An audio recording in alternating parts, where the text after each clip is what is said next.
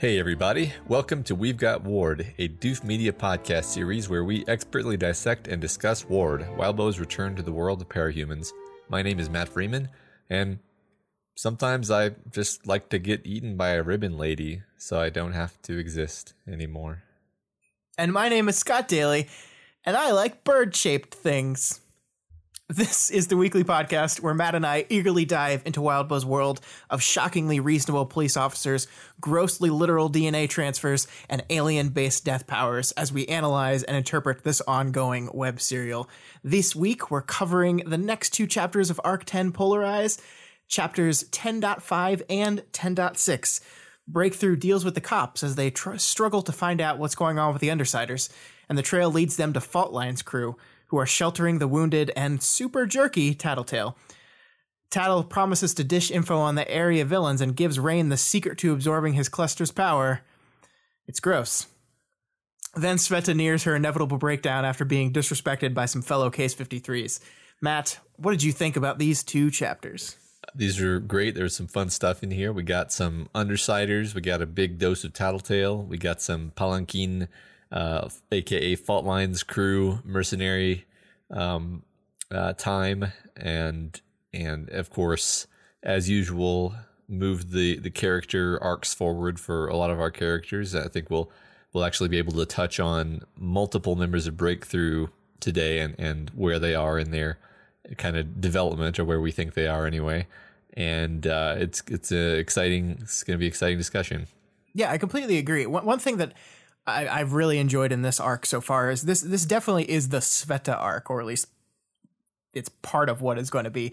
Uh, the, it might extend beyond this arc. I don't want to assume that, but the, we're we're focusing on her a lot, but we're not just focusing on her. And I think that's what's one cool thing the story does is is when when we zoom in on some characters, it doesn't mean we forget about the rest of the characters. It Doesn't mean we leave them behind. It doesn't mean they're not growing and changing as well. Um, it's just we're we're focusing on one, and and I love that that these two chapters kind of continue that that forward. That that yes, a lot of time is spent here on Sveta, but we've also got stuff going on with Rain. We've got stuff going on kind of in the background with Tristan and Byron, and stuff going on in the background with Kenzie, and and of course Victoria is at the center of all of this as the protagonist. But um, I, I just love that that these zoom ins don't mean that the other characters are just static or or gone. Um, it, it, it makes me happy. It, we don't we don't just get to talk about Sveta today. Yeah, in fact, I think um, you you have a lot of very interesting thoughts today about Tattletale, and, and I think there's a yeah. good case to be made that there's a background Tattletale arc, you know, in this story. It's it's she's not static, right? She's undergoing yeah. her own kind of character change over time over the over the handful of times we've seen her throughout the story so far. Yeah, absolutely. Um, there's there's definitely a lot to say about her, and and I don't think she's doing too great. nope, nope. All right, let's get into some announcements, Scott. All right, we got quite a few of them today, so let's yeah. go through these pretty quick. So first, uh, voting for the Halloween contest is over, the Halloween costume contest, and we have winners. The winner of the contest is Panacea by Ellen S. So congratulations. Congratulations, Ellen. Um, that was a great. I mean, like, let's. All the costumes were wonderful. We're so glad we got. I think twelve entries, eleven entries, something like that. Um, you guys knocked it out of the park, all yeah. of you, every single one of you. Um, but yeah, Ellen's Panacea was just fantastic, and I'm glad that everyone in our uh, in our Discord and our, our Patreon agreed with that and voted for that. Um, yeah, and the runner up is Regent by Honesty Zond which was another great one. It was a great regent. Yeah, it really was. Those those were extremely detailed. Everyone's was great. I was really impressed. I was also kind of like, um, I don't know. It was interesting that that what costumes people chose to to um, dress up as and which ones they didn't. Like there were no skitters. I thought you thought that was interesting. Yeah, that, um, that might be a little harder, but yeah, it's true. It's true. Yeah, not a not a judgment, just an observation. Um, really really awesome. I'm I'm I think I'm gonna want to keep doing this every year. Um, I think it sounds like a great idea. Yeah, it was awesome. Yeah. Um, so the winner, the runner-up, and all of the entries will be um, on display over at our webpage. We'll put a link in the show notes, which is my way of making sure that I put that up before the show comes out. um, so you can check that out in the show notes. You can see everyone's entries and be amazed by how good they were. And uh, for the, for our two winners, we will be reaching out to you via email, hopefully within the next few days, on how to uh, how to get you your winnings. So congratulations, guys! I love it, love Yeah. it. All right, Matt. Next up, since we're done with one contest, it's it's high time we started with another. All right. Um, we're ending. We're entering the last part of the year, so it's time for our quarterly fan art contest that we do once a quarter. Um, this one is coming in in right at the end of the year and right around the holiday season. So I thought we would have a little bit f- of fun with this one, and we're calling this one fan art contest number five. We're calling this one Happy Holidays from Earth Gimel. So the idea is um, create an, an image. It, basically, the idea is to create a Christmas card or a holiday card, uh, depending on if you celebrate that holiday.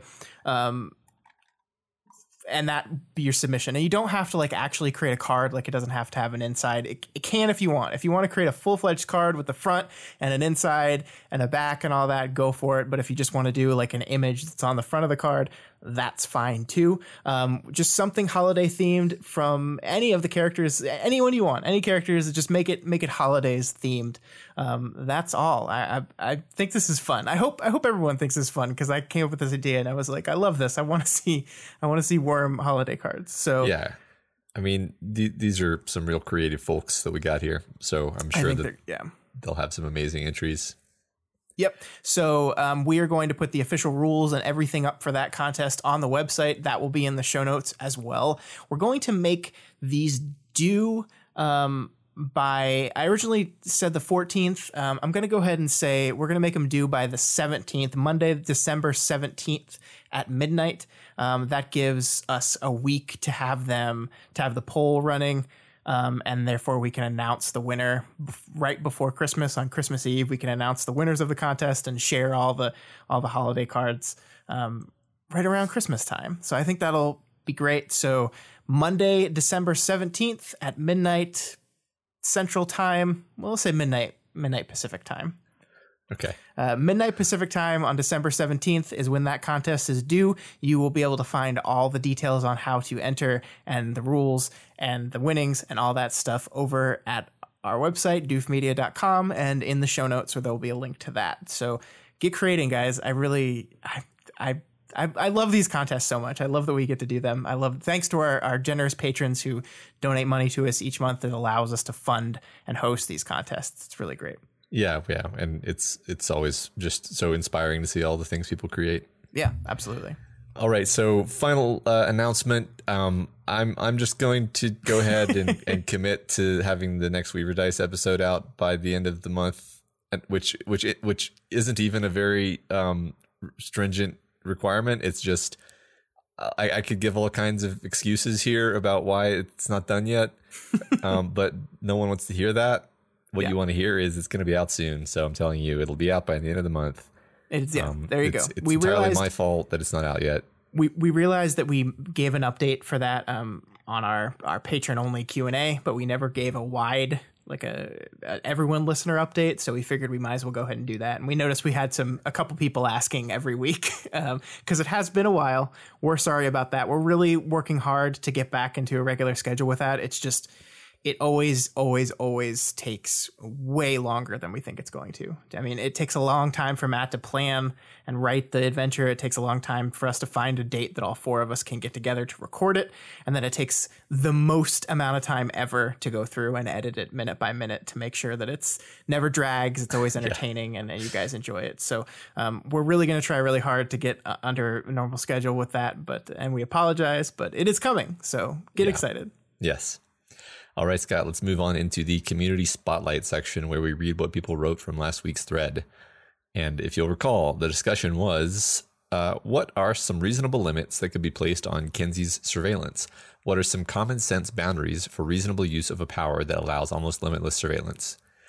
And uh, I, I thought these answers were were great. There was kind of there were some very insightful threads that ran through a lot of these uh, responses Yeah. And and so we'll we'll we'll hit those as we move through everyone's answers. Um, but off the top, uh, Sarah Penguin outlines three types of boundaries.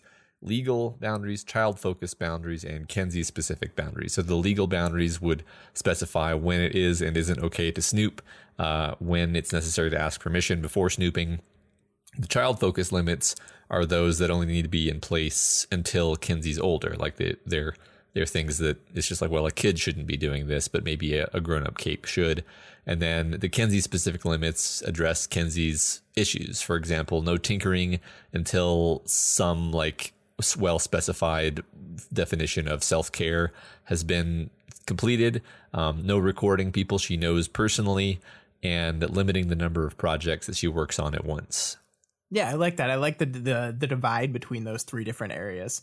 Um, because there there's I mean there's a lot there's there's a lot there's a lot here. Like there's a lot of stuff you need to wrangle in order to wrangle a, a person like Kenzie, let alone Kenzie herself. Yeah, absolutely. And and I, I, like how there's kind of a there are different schools of thought in these answers. So I'm I'm yeah, yeah well, let's let's get through them. Yeah, for example, next up is Roundest Frog, who suggests that the litmus test for what Kenzie Tech should be allowed should be asking whether the general public would be upset if they found out about it.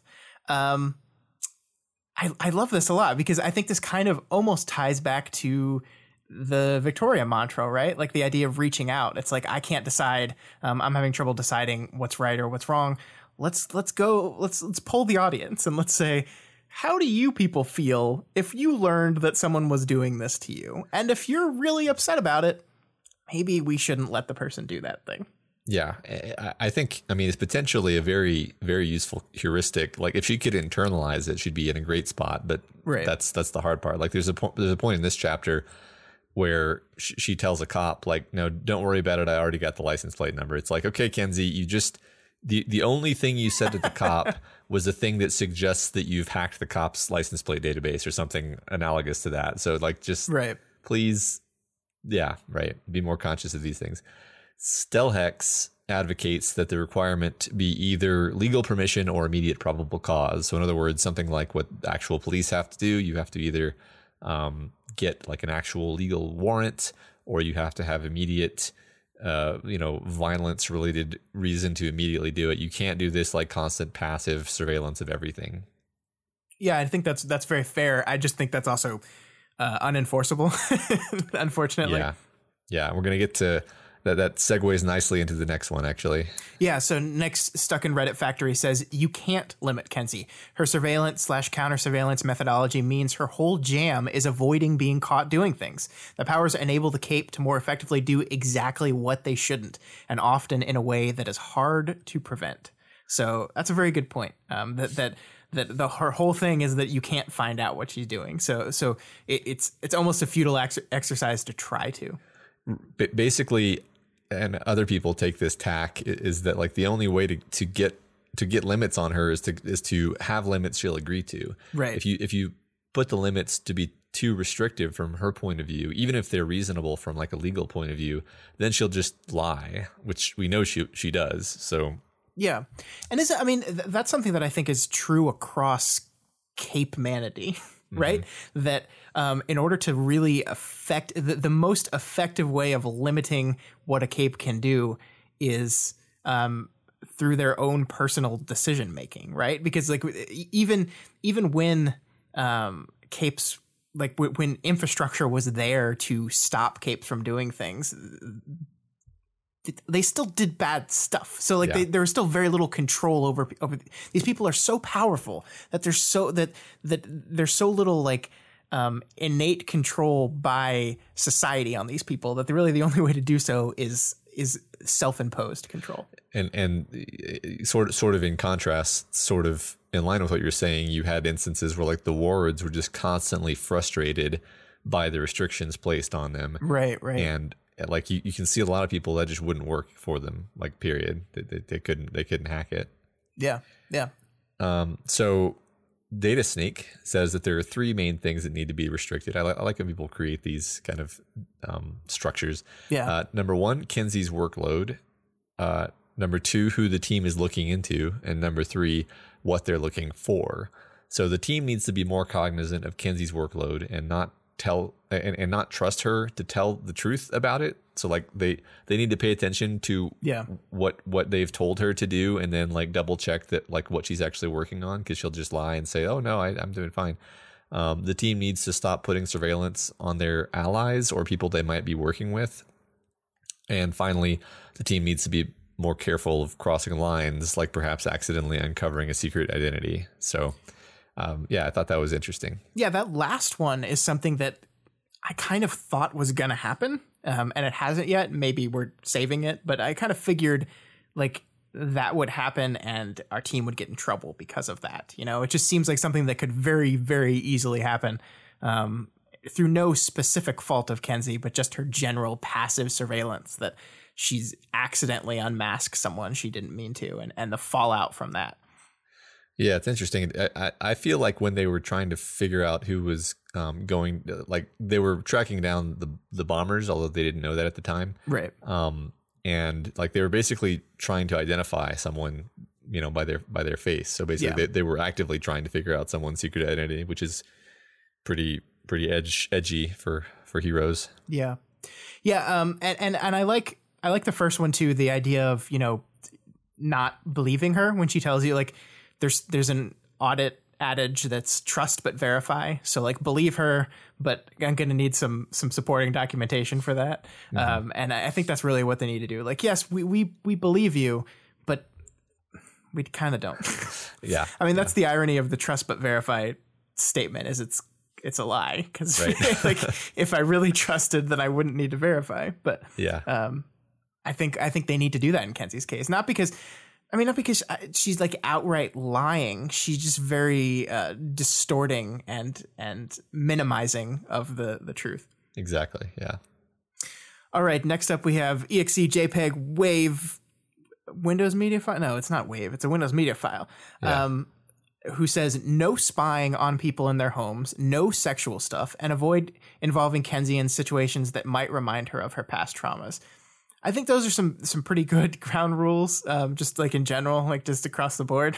yeah, Um, and I like that that their final one here is kind of very specific to, you know, it's not just limiting Kenzie for what can what she can do that could hurt other people. It's limiting Kenzie for what she could do that uh, would be damaging to herself as well. yeah. I mean, th- that one's interesting because you can just imagine that she's see she probably sees a lot of pretty fucked up things, just like you know when she's spying on Hollow Point, for example. So, um, yeah, it's it's. I don't know to what degree you can. It, I don't know to what degree you can select for that stuff, right? Like, like she's gonna see that kind of stuff. I yeah, don't know. no, I completely agree. Uh, Ruben307 suggests, along the same lines as Stuck in Reddit Factory, you can't limit her because the alien attached to her brain will not permit the power to simply not be used. So instead, let her do all the spying she wants, but instead place rules on how she's allowed to use the information she gathers. Uh, and, and they make an interesting comparison to the clairvoyant, who sort of can't be stopped from from seeing everything. Um, so if you were going to put limits on, for example, the clairvoyant, it would literally have to be on like, well, what what are you allowed to do with this information? Yeah, that's a that's a really good point. I I don't know if I you know would say would just say like give up, which is kind of what this is is suggesting. Like I think there's some middle ground between using her power completely cavalierly and and not using it at all. But yeah, it's cer- certainly a good point that like if if you put a box around Kenzie, she's going to find a way out of it. Yeah, that's true. So, I mean, you, you I guess the, the idea here would be that you um, create the rules that can be enforced. Yeah. You, you you focus on the enforceable instead of the unenforceable. Yeah, I guess yeah, that makes sense. All right. Then we have Tsarwat, who says, uh, along very similar lines to Sarah Penguin's ideas, they suggest that there should be Kenzie specific limits like forbidding surveillance of team members and having to run any major projects by the team leaders before starting on them. Although I, I can't help but think it's not so easy to tell a shard no, is, is very true. Uh, common sense limits would include keeping a record of what surveillance ops breakthrough is running, as well as who authorized it. Then a list of legal restri- legal restrictions that seem to be the kind of thing that would help ensure that data gathered by Kenzie's tech could be used in court. That's, I mean, that that's a good point too. Like, assuming that there is some kind of actual legal structure here, w- you like surveillance. Like, there's rules in our society around what surveillance items can be used to uh, to as evidence of guilt in court. So, if if, we're using Kenzie's surveillance or any kind of surveillance tinker in a way that um, is going to help convict or convince people of guilt, then it should follow the same kind of rules and laws. Like I, I forget who said it earlier, but there should be, um, you know, rules around when you're allowed to do that and, and, control over that and, and permission you need to get before doing so.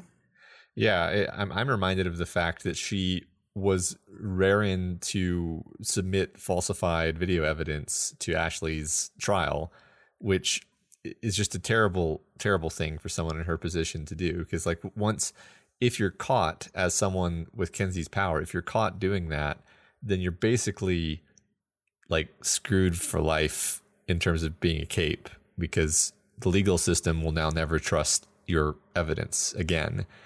Like, anytime your team wants to do something, based on a Kenzie recording, they're going to be like, well, how do we know that that really happened and that you just didn't want to go get them, so you falsified it, you know?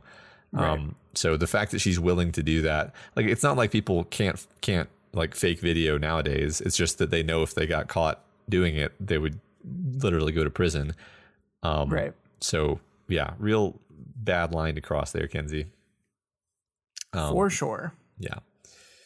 So next from Bit Beard of Valor, basically again pointing out that Kenzie's power is by default much worse than what the NSA does now, and we're already like raising hell about what the NSA does. Mm-hmm. Um, and it, so it might help to give Kenzie specific, like kind of narrow in scope missions. Make sure that her spying is organized around those targets rather than any kind of like dragnet approach where she's you know just surveilling a whole city like Hollow Point yeah, there, there's there's a theme that's emerging from from these things, Matt, and that theme is making Kenzie the linchpin of your entire team organization idea is not a good way to limit her surveillance. Yeah, yeah, yeah. I, I think it's safe to say that the team is going in the opposite direction from a lot of these suggestions. Yeah, yeah, I think so. Next up, we have Bam3211, who says that the team should hire someone specifically to check her work. So, kind of like a, um, a, a Bonesaw Amy situation where there were people checking up to make sure the person was doing stuff. Um, yeah, I mean, I think like originally that was supposed to be not Kenzie specific, but Natalie was supposed to be in there making sure that uh, that they were following guidelines, and uh, that didn't didn't work out. Right, right. I, I, I think I like this idea somewhat um, because no one else on the team is really going to do it, and it would kind of make the whole team dynamic weird. But having an, a third party who the team has kind of empowered to that end could cut the Gordian knot of being like, look, we don't actually trust you and we want someone to look into your work, but none of us are going to be the one who's doing it. It's going to be this person over here. Right. Um, which it has potential. I, I, would I would probably want more elaboration on how exactly that was going to look, but I think that's an interesting suggestion. Sure. Finally, Muns for College uh, suggests that the solution to Kenzie's uh, problems is uh, have a functioning legal system with privacy protections built into it, so that Breakthrough doesn't have to make up its own rules. Yeah, I mean that that's that's actually a really good point because it's like, how do we limit how do we limit Kenzie? It was like we'll have a, a, infrastructure first because like it's like how are they expected to know what is right and what is wrong to do in these situations where there's no kind of authority system in place to to bounce off of at all? Yeah, right. I mean, if Kenzie doesn't even know if she's breaking laws, then how can she? Yeah, just just make some reasonable right. laws. Yeah, yeah. I mean, especially when like their their their goal is to serve the common good, right? And it's like we have uh, we have laws to protect people from each other, but we also have laws to protect people from the government. And and like she is basically she's not part of the authority system, but she's basically serving as as it in this world. But there's no laws, there's no absolutely no infrastructure to protect people from this kind of stuff right now. Right. So yeah. All right. That's our discussion section. Let's move on into the chapters. All right. We begin chapter 10.5, and uh, the fuzz shows up at Breakthrough's truck stop investigation.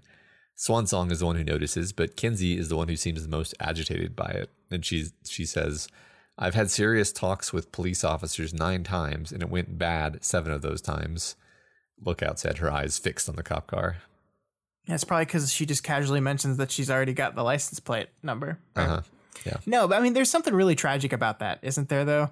I mean, Kenzie's this girl who suffered from parental neglect and abuse. Um, police, law enforcement, and th- these people should have been a, a a place of refuge for Kenzie. Like she, sh- like they should have been the people she could go to and make her feel safe and and and get her away from her problems. But that's just not the world that she lives in and that's not that's just not what happened. And and it, i think this is more evidence of the system as a whole failing kenzie um, back before she triggered and then uh, especially afterwards. Yeah, I, I, the the chapter is, is priming us to be aware that Kenzie is a bit freaked out about this whole situation, and and it actually introduces a kind of background tension to what's going on here. yeah. Uh, so Victoria then makes the call to keep the data at the risk of getting shot. This is portrayed to her as a dichotomy. She chooses to keep the data. Um, instead, at Rain's suggestion, they dim the projections. yeah so this is one of those things that almost seems like just a, a humor beat right like that's just like ah it's funny data or getting shot i chose data Uh-huh. Um, but like when you think about it, this is pretty fucked up. like we just we just we just established that Kenzie is like terrified, right? The cops are here. She's had really bad experiences with cops. She's very nervous about this whole thing. Um, tensions are already high, and let's choose the thing that increases the tension. Um, Yeah. Yeah. Let's let's keep the weird cape shit all over the place right. while we're trying to talk them down and convince them that everything's fine. Yeah, and, and as you noted here, it, it's Rain that that comes up with the compromise. Like like Vic, Victoria builds this dichotomy that it's it's one or the other, and those are the only two options we have. And then Rain's like, well, can't we just do this one thing that's like a compromise between those two things? It's like, oh yeah, that let's do that. Yeah. Um, and and so I think this is kind of getting us into Victoria's mindset because we talked about this a little last week about how like um, borderline obsessive Victoria is when it comes to Tattletale, and I think that's kind of what we're seeing here. Like, what is our team like? If we step back from this, what are they doing here right now? Like, they are investigating Tattletale. Tattletale fled Brockton Bay or New Brockton and, and has come to their area, and they want to know why. This is not like a an world-ending, life-threatening, we need to address this right now situation. I'm not saying that that that it's not something that could potentially be threatening and something they should keep a keep a, a handle on, but it's not like it's not like you have to prioritize this data over being shot. Like it's it's. It, I just think this is another example of Victoria when it comes to Tattletale can't help but keep going, can't help but keep pressing, can't help but keep trying to figure out what's going on because there has to be something going on underneath all this. Yeah, right. I I can imagine some other team member being like, uh, Vicky, why are we why are we doing this right now? Like Right. I like I understand that this is not unimportant, but why are we doing this and not something else? Right. Like, I mean they've they've just stood up their whole big organization, right? Like they've just created this hero team infrastructure. Um, it's had a couple of successes, and then they've they dove headfirst into this thing, um, which which yeah, like like you said, don't want to make it sound like this is not an important thing. But why is it the most important thing? Why is it more important than anything else? Why is this data more important than your teammate and her uncomfortableness with the situation? yeah. Well, we'll we'll see how things evolve. Yeah. So Capricorn and Victoria go to talk to the cops, and we meet two of the officers, the elder Little John and the younger Troy. The younger one recognizes them from TV, and the older one clearly has a bad impression of capes, but Capricorn uses his social skills to convince the guy to give them a chance. Uh, possibly. We're not actually sure if uh, Capricorn succeeds on his roll there. I, I think he does. I think he does. And and I really I love I love this scene. And we're gonna we have a lot to say about how this scene plays out. But just starting here at the beginning, I love the tension in which the scene plays out from the beginning. We we have no idea who these cops are or how this is going to go. We immediately get this establishing beat of Kenzie worried. We immediately get this this beat of Victoria choosing the data over getting shot. Therefore, see, like you're primed that this is going to be an antagonistic conversation. That that that conflict is going to escalate. That there's going to be a fight here, uh, possibly a verbal one, not not a physical one, of course. And then there's imagery imagery spread throughout the conversation that's meant to put us and Victoria on guard. Like they they recognize her from the TV show. They recognize her from the prison. There's this really great bit here where Victoria says, "We approach, we continue to approach until one older officer who had his gun drawn raised it a fraction, not quite pointing at us, but if we approached another few steps, then it might well be." So we've already talked about the significance of guns in this universe before. That guns are this this very different kind of thing, um, it, it, much less like cape gaming and much more just like death, like just just representative of just um, total destruction. Yeah, casual death. Yeah. Right, right. And and so so this gun almost being raised, like about to being raised, shows like this this situation is a step, a beat away from turning really serious and really deadly. Yeah, I, I thought that was a, an interesting moment too because it's sometimes it's hard to it's hard to put yourself in the position of a superhero who can do all these things and is dealing with all these powers. Um, it's not that hard to imagine like coming face to face with a police officer in a situation where they're not too sure about you and maybe they kind of raise their gun toward you. Um, that that, that automatic and, and like that kind of shows you like oh Victoria's not as frightened as maybe she should be, perhaps. Like, I mean, she can be invulnerable on a moment's notice, but yeah, st- still, still, still, though. yeah. I mean, it's yeah. Like, if you're trying to, I mean, if you're trying to win minds and convince people of your way of thinking, like, maybe you should be a little more cautious here. And like, here's the thing. Everything kind of works out here. Like, and, and yeah. it was very surprised. Like we, we've established that this could go south very quickly. And then the team's kind of able to get through to them and, and keep the situation relatively calm like and possibly even persuade little john change little john and and and i love that. Like and I, and i want us to really dive into how they do this because i think i think what we see in this moment with little john is a potential avenue out of this parahuman human conflict. Because here we have this guy he doesn't hate capes he doesn't really like them either, though. He's just kind of indifferent to them. He he he calls them these far off things that he never really considered, um, that he never really thought about until. Uh, the events of the end of the world forced him to. So basically, I think he serves as this pretty good stand-in for like the undecideds in this conflict. Like they they haven't they're they're in the middle. They haven't really picked a side yet and and so to appeal to him they appeal to him as a human being. They appeal to him as a law enforcement officer. They appeal to his sense of powerlessness in a world that overpowers him. They appeal to his fear and discomfort of things that he doesn't understand. And it works. Yeah. Yeah it, it reminds me a lot of the conversation that victoria had with the cop at the community center uh, way at the beginning of the story where he was just kind of uncomfortable because he, he didn't want to talk to Crystal Clear. He didn't want to talk to, uh, I don't even know if that team had a name, but he didn't want to talk to Crystal Clear because he looked weird. Right. Like that was it. He's like, he, I, I don't like, I just, it's, it makes me uncomfortable. I'd rather talk to, to you because you look normal. And that's kind of a very, uh, uh, understandable uh, disconnect between humanity and, and parahumanity. Yeah. And and and here we have another law enforcement representative who's just like ah cape shit, you know? Like right. it, it they're not like they, they don't hate it, like you said, but they just don't want to have to deal with it almost. Yeah. And, and, while I do think they're using, you know, Tristan's very particular skill of influencing people to its most advantageous here, I don't think that means they're like putting on an affect. Like they're I don't think they're being inherently dishonest to persuade this person. They're just appealing to him um, on his own level. They don't belittle him. They don't tell her that he just wouldn't understand cape things, which is something we've heard our our characters say before th- that he's not capable of understanding. These are things they could have done. And and importantly, he starts off this conversation being kind of a dick, right? Like like he's he's dismissive and rude and like and this uh the cape stuff and his partner is even more dickish than he is. They could have been dicks right back. Like they could have been and and and you could argue they would be justified in this. But they don't.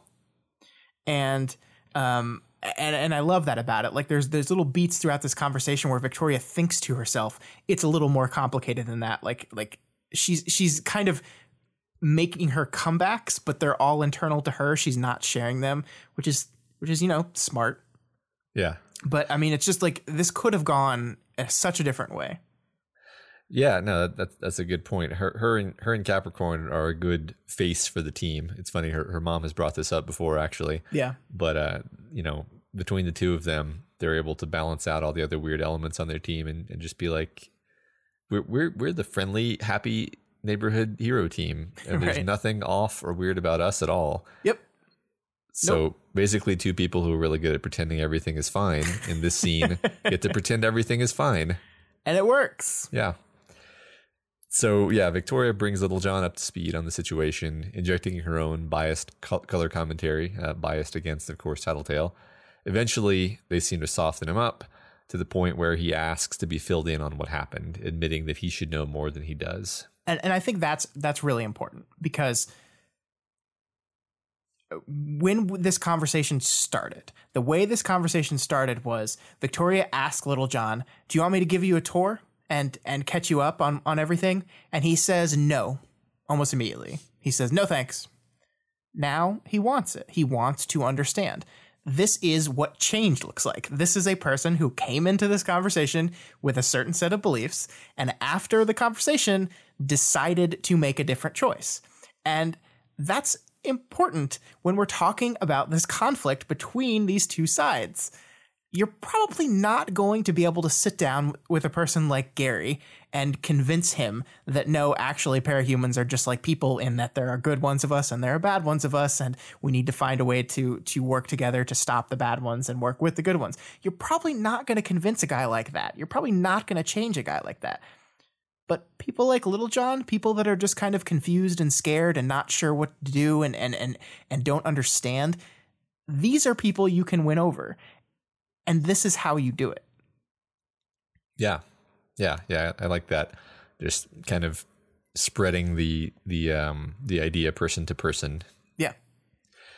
So Victoria then guides him through the images in order. Uh, first showing the Palanquin gang meeting the Undersiders, and then being ambushed by the Clusterfucks, um, which is the name that the Reddit has decided on. Was that was that I know someone in our uh, Discord said that. I can't remember. who, Yeah, but I, don't know where it came from originally because now I've seen it in several places.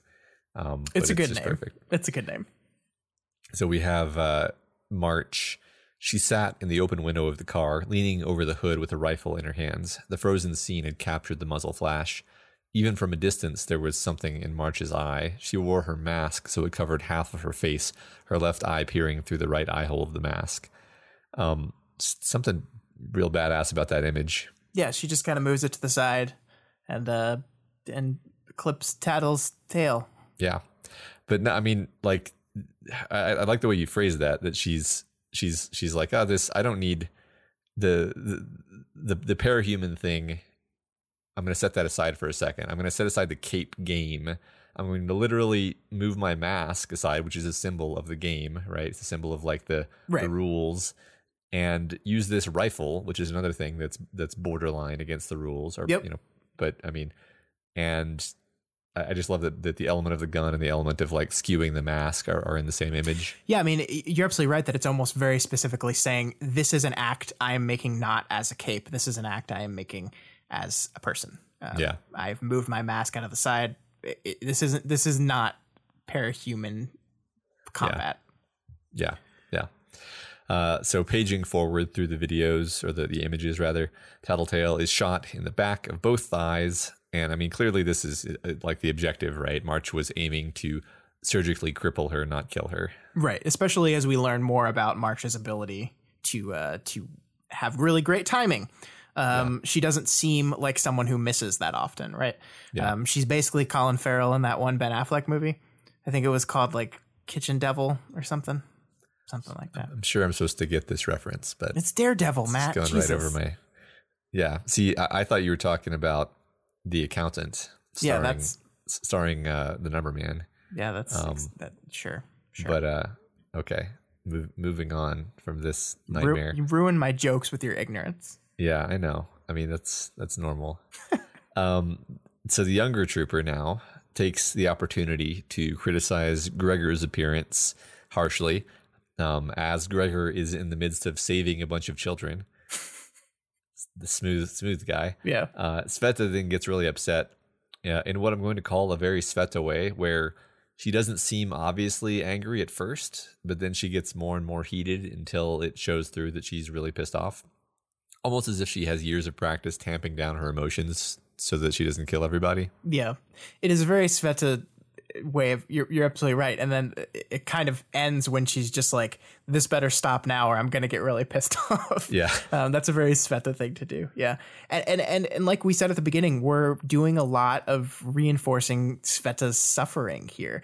I I think this ends up paying off fantastically in the next chapter, but it's something we've been doing from the first words of the first line of this arc.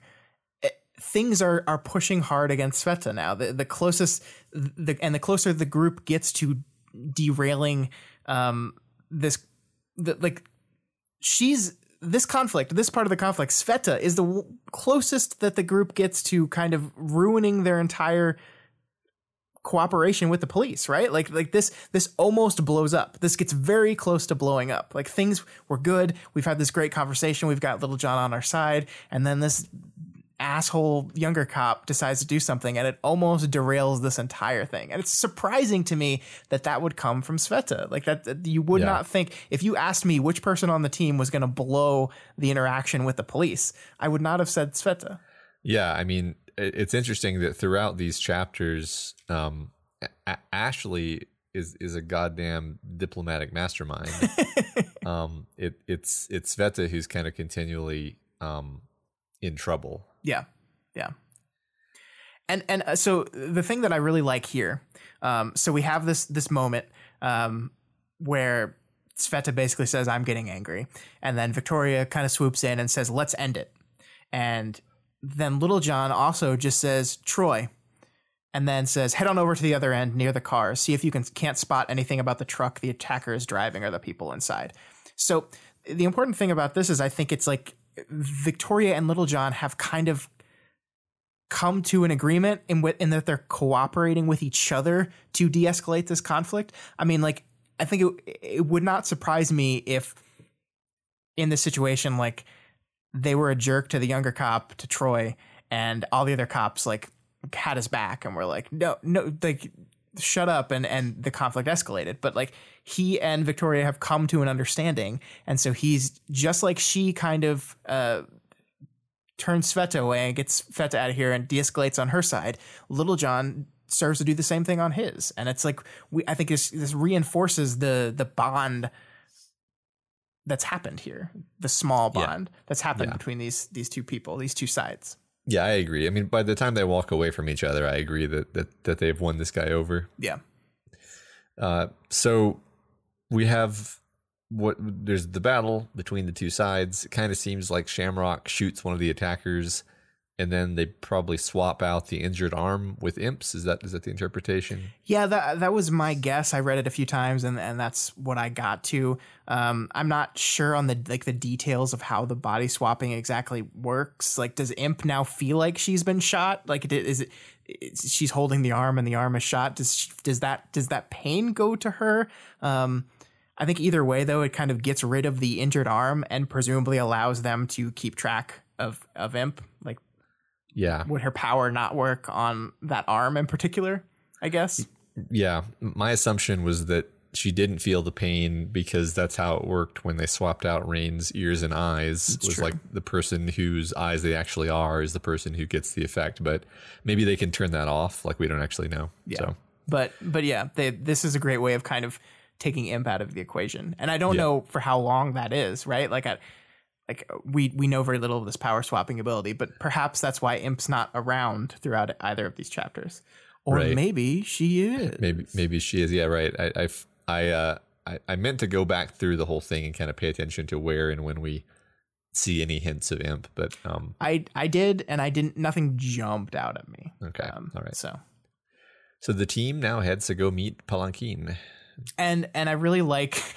This is just like a really minor beat, Matt, but like they're talking to them on the phone. Um, Tristan, I think, is is the one talking on the phone and basically explaining how they tracked them down.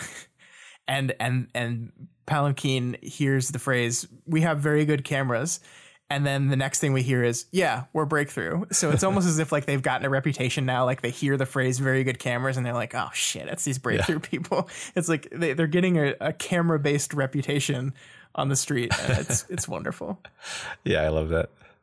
Uh, so I like that. Just this delightful piece of dialogue where they say, um, you know, K- Kenzie says, "I'm gonna put this put this special camera up there. It's it's it's a great camera. It's uh it's my last one." And Rain says, "Is that just the one because it's special or because it's your last one?" Uh, and then Kenzie answers, "Both. It's both." I, love it. Um, but it also kind of shows you, you know, that Kenzie has not like she still hasn't restocked, right? She hasn't had time to build up her tech yet. She everything she has is like the last thing she has, um, and it, it just makes me worried. Like, are they pushing her too hard? Like, like what? What happens if this camera breaks and now she's got to stay up for three days to build a new camera because they need a new camera because it's it's very important. It's like Yeah. It just all this stuff worries me so much. Yeah, she's also got to now upkeep all their little hairpin widgets and Yeah, yeah, keep and and their little Cape network thing and yeah, yeah. um, yep, As a side note, um, we're going to probably be talking about this more in the next chapter, but I just wanted to say that I think the text is doing a pretty good and pretty subtle job of of reinforcing Rain here as a much more active participant in the events of this group. He's involved in the conversations, he's asking questions, he's involved in the planning. Like, not to say Rain was passive the entire time, certainly not the Byron level of passive, but he um, he just seems to pipe in more, and and and I think this is really reflective in the next chapter for sure. Um, and I, and I think almost to support this in this moment, we see Rain pull on a new mask. Like he's got a new mask, he's changed, he's a new person, he's different, um, and I think that's a really great, just reinforcing beat. yeah, I, I agree. You know, Rain's been back in the picture for a little bit now, and and we're seeing him kind of step into his new role. I I, I love that. Yeah, So uh, as the team meets with Palanquin in kind of a, an open area, the formal no man's land of the meeting between the teams evaporates when Gregor gives Sveta a big hug. Yeah, and this is like a, a fairly standard like false tension fake out that's used a lot. Like the two like the- two people standing there staring at each other, and you think they're they're about to fight, and then one of them breaks and and it says "hey," and it's like Yeah. oh tension diffused. Um, and that's not to say I didn't like it. I think I think this works here to emphasize a few things for Sveta. It kind of draws a clear distinction between how of how some of the mem- members of her case 53 friends feel about her versus some of the others like right? So like like we, we're establishing that she's has a good relationship with some of these people um and and not so good relationship with some of the others but um i, I really i really love this sentence here like no this or this paragraph rather no man's land effectively shrunk. There weren't 20 feet of distance but instead it was us standing close enough that we could talk normally. Not so close that our two large groups became a huddle. And i mean this is this is just kind of geography setting so we kind of see in our mind's eye where they're standing. But it also serves to show that while the two groups are closer together while there's hugging like they're not in a huddle. They're not working together right? They're not like like all huddled around each other planning. They're they're still two distinct groups working on two distinct things and there's still a, a base level of tension here even though um, things aren't quite as as we're gonna fight immediately as they were when they were standing further apart. Yeah, but it's really it's it's always really clear that Faultline is completely professional and has control over her team. So I, I was never afraid that a fight was just going to spontaneously break out. Um, it, it was more like, uh, is this going to go anywhere for me? yeah i think that's fair. I, I i guess i wasn't like i wasn't worried that like one of the members of her team were just gonna jump out and attack but i was kind of worried that she would order an attack. Like that, that that they would just say no you're not supposed to be here. Leave now or we're going to fight you and and our team refuses to and that it escalates. But um, doesn't happen Yeah. Uh, interestingly, Tristan swaps out Byron and leaves Byron to be searched by the Case 53 Whippersnap. Rain is also uh, being silent for most of this scene. which I think these are significant things, right? A- And and that's one of the cool things about reading books and analyzing books is there are there like sometimes it's tricky and sometimes you really have to dig into some tech, subtext and sometimes the author stops to very clearly point out something to you that you just know it's important like when when we have Victoria look back and see that the two of them had changed, that's the book saying, "Pay attention to this. Something is going on here." It's kind of sh- shaking you and and and reminding you to pay attention to it. But I- I don't think we learn what this is, right? Like I don't think we learn why Tristan would do this. Yeah, right. And and I think it's it's fun because you're noticing that that Victoria is noticing it. So Victoria is primed to be paying attention to these details of uh, like she, she she's kind of often surprised when Tristan and Byron have swapped out and can't really figure out why. Yeah. She she doesn't really have a good read on where Rain is mentally right now. Yeah. So she she's kind of checking in with them. Um but also it serves to check us in at the same time. Yeah. So yeah, it's it's really interesting. I, I really thought at first that it was going to be like, oh, Paris is here or something, and that's why he was doing it, um, because that had to do with your uh, your your speculation from last week. Um, but Paris is not here, so yeah. I mean, I, the the the honest truth is we just don't know yet, and it's just something interesting that the book wants us to keep in mind. And that's Yeah. that's the same thing with Rain, for that matter. Like the book stops to let Victoria point out that Rain has been silent, and again, I, I don't think Rain being silent would have been as big of a deal you know, back when we first met him, but the rain that we know now, the rain that we see now is silent a lot less, so it is distinct when he doesn't participate in these conversations. Yeah, my, my assumption, not really a very well examined assumption, was that someone or, or something was present at this meeting that they maybe didn't expect to. Yeah. Uh, I mean, I, I think that is true for Tristan. I mean, I think Rain's silence is just to me showing that he's like extremely concerned about think like th- this this is all when you're dealing with March this is all circling around him and his cluster again and it's something that is very anxiety inducing for him so. Yeah, Yeah. Another thing to point out at this point is that there are consistently like background and side conversations happening amongst Breakthrough that Victoria's only like one quarter paying attention to, where she'll just like she'll be like, "I heard my name said," but, that is true. Uh, so so like for all we know there's like a, a running conversation happening between some of these characters in the background that we're just not like paying attention to which um, is not something that happens very much in this story but i mean she's got her mind on other things right now so. Yeah. I mean, I wonder I wonder if that's how that's going to pay off or if it's going to pay off in any kind of interesting way. I mean, I wonder if we're talking about leadership in a way. Like this team has has no like formal leader, right? Like it's it's kind of hopped around and um she's kind of taking control at this point. Um but there's still a lot of like like s- private communications and conversations going on that she's not party to and i wonder i don't know, I don't, i'm just speculating at this point but yeah yeah something to pay attention to for sure yeah there's also this this beat n- near the very end of this conversation where byron actually pop pipes up. He actually speaks here and byron says we'll follow your rules help keep you to your time limit. But it, it points out here byron's voice was soft. And i think the emphasis on his voice being soft is just reinforcing that he has this like pretty base level of discomfort with all this stuff. Like he is a much more socially awkward person. He is much less comfortable in this situation. So he feels like he has to participate. He feels like he has to to pipe up and and, and contribute. But but it's not easy for him. And to me, that's like emphasizing again. Tristan switched out. Like this, this Tristan is the, the king at this kind of stuff. So emphasizing that he must be very uncomfortable. Like something, something must be going on that that is that he really, really doesn't want to deal with to to kind of have Byron take over in this case. Yeah, you know, the way you phrased that has prompted me to generate a spontaneous uh, interpretation slash speculation as to what's going on, which is that possibly the other team members talked amongst themselves and were like, Victoria's really got to be in her bonnet about this tattletale thing. um, maybe we need to like keep a hand like like rein rein her in seems like too strong of a word, but like moderate her approach here. So Byron, you're actually you actually have a closer relationship with Victoria than Tristan does. Maybe that's true. Maybe it's not. Um, they did kind of go through the whole um, um, um, Master Stranger protocols thing together and establish a lot of trust there. Byron, you're you're going to help soften Victoria's approach here. So here, Byron's injecting his like soft, like we'll, we'll follow your rules. You know, we're we're gonna team team Victoria. We're gonna do what they say.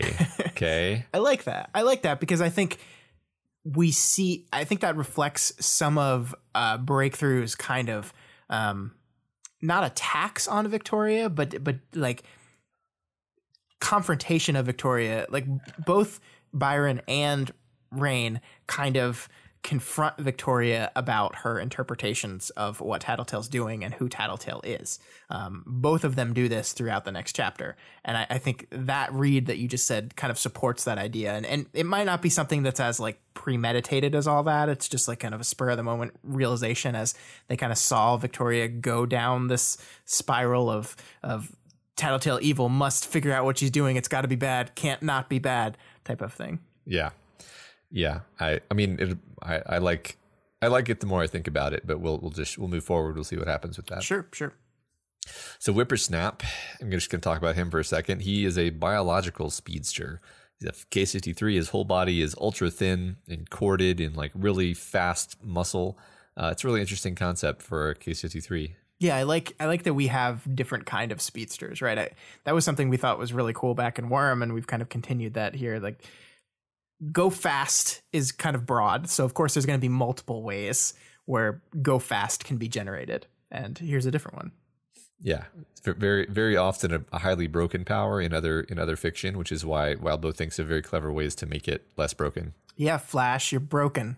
Yeah. Why every time the Flash says the phrase "I let them get away," I just want to die. no, you didn't. I mean, There's no I mean, way you would. I mean, he has to let them get away, otherwise he would catch them because he's the Flash. True. I think in this scene though we see Whippersnap's first interaction with Sveta, and he's he's not quite so warm to her as Gregor and Shamrock were. Right? He calls Sveta a traitor. He says she betrayed their team, um, which is kind of ironic because I think Sveta would say the same thing about him.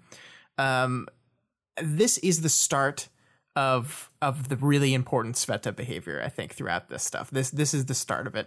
Uh, she she wants to reconcile. She approaches this. This guy's being a jerk to her. He calls her a traitor, and she wants to put the bad stuff behind us. She says she wants to reconcile. She wants these people to like her, and that is a beat that's established here and pays off beautifully at the end of the next chapter. That like she feels a common bond with these Case 53 people and she wants them she wants to be part of them. She wants to be part of that group.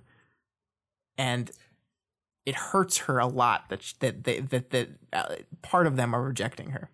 Yeah i mean I, i'm i'm feeling a lot of glowworm callbacks because her whole deal in glowworm was that she was getting online online harassment from all these guys and ultimately was was just like at first she wanted to change her handle so that they couldn't keep harassing her and then eventually she was just like never mind. Just i'm i'm just not going to use the internet anymore which if you draw the metaphorical implications of that it's quite grim. Yeah. Yeah and i mean I, and i think we might be getting ahead of ourselves a little bit here but it's when when i read glowworm i assumed that the harassment was like like that her her frustration with the harassment was the type of frustration that I think anyone would have with just when they're being harassed. It's like this is it's bothering me. It doesn't make me feel good. It it devalues me as a person. But I don't I don't think for her it's just that these people are being mean to her. It's it's that she she feels excluded from the only group she feels like she can belong to. Yeah. Yeah, absolutely. I mean, she's got she's got weld, right? But like that's it. Right. So, yep. yeah and and I guess they see him as a traitor too. So. They do. They do. Yeah. Yeah. So the teams head inside into kind of a underground.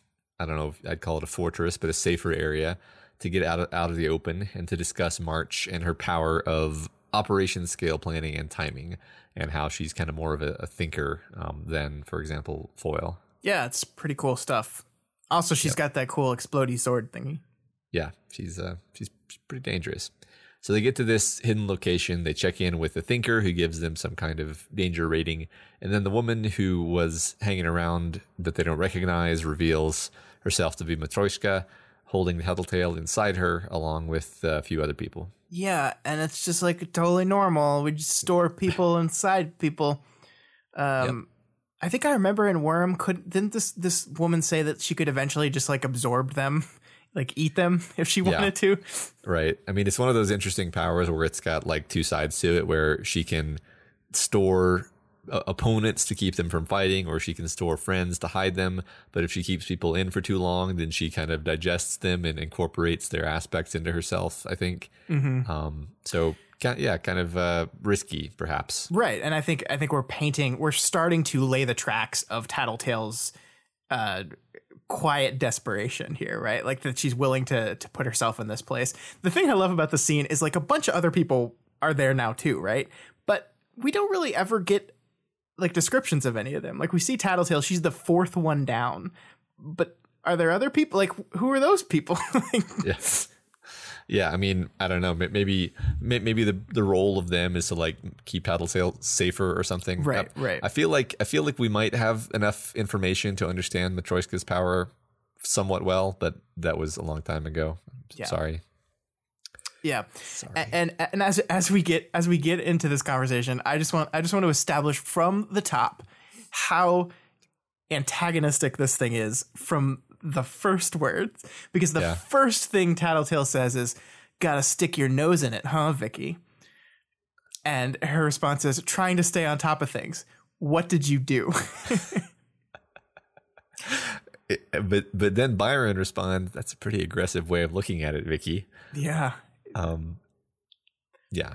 yeah. So I, so- so we're gonna we're gonna spend a lot of time on Tattletale's antagonism a bit, um, in especially in the next chapter. But I, I love that the tone is set here from the word go. We're defining both of these people's core issues with each other from the start. Tattletale sees Victoria as this person always, always, always sticking her nose into things and places she shouldn't. Victoria sees Tattletale as always a person doing bad things, and and that is their main conflict with each other. yeah, And then we have Byron here. And I, I, I pointed this out in my live tweet, and I just love it to death. I love that Byron pattern matches Tattletale here and calls her Vicky. I don't know if I've ever seen Byron call her Vicky before, and I, I didn't research this, but I'm just gonna go ahead and say I don't think he has. And I just love that in this moment he like Tattletale said Vicky, so I'm gonna say Vicky. It kind of reinforces that he's not really on her side here. Um, not that he's saying Tattletale is perfect and I should be on Tattletale's side, but I just I I love that that that little tiny detail so much. Yeah, yeah. I mean, I, I think this reinforces the the Matt theory that um he's trying to to moderate her, but he Right. accidentally gets on the other side from her, which is probably not the best way to go about that.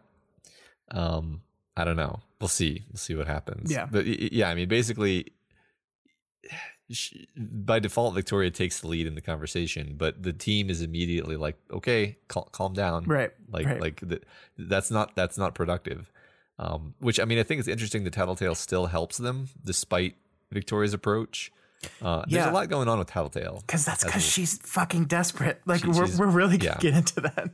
she's desperate um and and she kind i mean spoilers she kind of gives them everything they could have possibly wanted she just kind of is a bit of a pain in the ass in the process we'll get through all that though Yeah, she takes the worst deal ever for herself, and we'll get there. Sorry. yeah so tattletale dishes the info on march's group she says march has been reaching out to individuals from clusters and offering them the secret of how to drain their cluster mates if they help her out Yeah, and one of those people she's recruited is Paris. uh-huh But wait, if if she's recruiting Paris, that would mean that Paris is indeed part of a cluster, but not her cluster, which would mean Matt, were you wrong? just gonna go ahead and draw a line through the one Matt speculation. Um, Write a little zero We didn't. Zero percent right next to it. There. So, so we, for those of you that don't know, we record this this podcast live now, and we have um, a, a, a group of our patrons always in our YouTube chat while we're recording it, and uh, and sometimes Wildbow stops by and listens too. And so we had last week's episode, we had this big moment. We were like, Matt, you did it, you were right. And Wildbow just jumps into chat in the middle of the conversation and says, he, he wasn't. he, he wasn't. and of course, like we don't want um we don't want to bog the show down with interaction to the chat, so we never really respond to anything people are saying in our chat while we're talking. Um, but I went ballistic. I had to mute the microphone because I was laughing so hard. Yeah, Uh, it was great. it- yeah. So if you want to appreciate our acting abilities, I was saying "God damn it" to myself while pretending that everything was fine. Um. Anyway, But yeah, we do we do learn here that March was a member of a cluster of three. So you were right about that part, Matt. You were right. yeah, yeah, good. That p- partial credit, Yeah. great. Yeah. Yeah. Just not who it was. Um, But she's already drained the third person of their power, right? And and a pursuit, like I guess that's the the sword blowy uppy part, that power that she drained. I guess.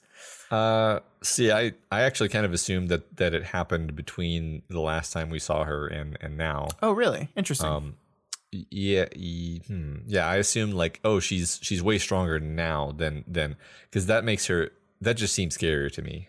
You know, seems Yeah. scarier to me that like she was already powerful. Now she's even more powerful powerfuler. And um, yeah, that's true because I think the text specifically says that um, seeing goddess and fighting goddess and and goddess's defeat, um, like gave her the last link in her chain of understanding how this whole thing works. So Yeah, because if I recall, the the powers are are um like timing, and then like angles and spatial relationships, right. and then the magic physics thing. And um, I I think that the timing and the spatial relationships were always portrayed as being two different things. Um, so so like super aim and super timing seems yeah I don't know I don't know we we don't we don't know enough yet, but I, I'm pretty sure that that was the case. Yeah, I don't think you're wrong. I, I, I like that because yeah, it ma- makes it her even more threatening because she was threatening enough the first time we met her, and now Yeah. she could possibly be even more so. Yeah. Yep. So the chapter ends with Tattletale explaining why March is after her. Because Tattletale figured out how to do the cluster drain, and she's going to tell the enemies of March's recruits if March doesn't back off of Foil. Which Matt, that's just like fucking classic Tattletale. Uh-huh. It's like the exact kind of protect my people at all costs thing that is both endearing about her and like terrible and destructive. Like it's just like it's just like I'm gonna like I have to protect my people. I don't care what happens to everyone else because releasing this information into the world is inherently destructive on its own. Um, Yeah. March doing it is bad.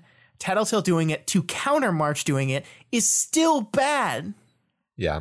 I think the fact that Tattletale was on Taylor's team always kind of um T- Taylor overshadowed Tattletale as an um um um oh my god, I'm blanking on the word.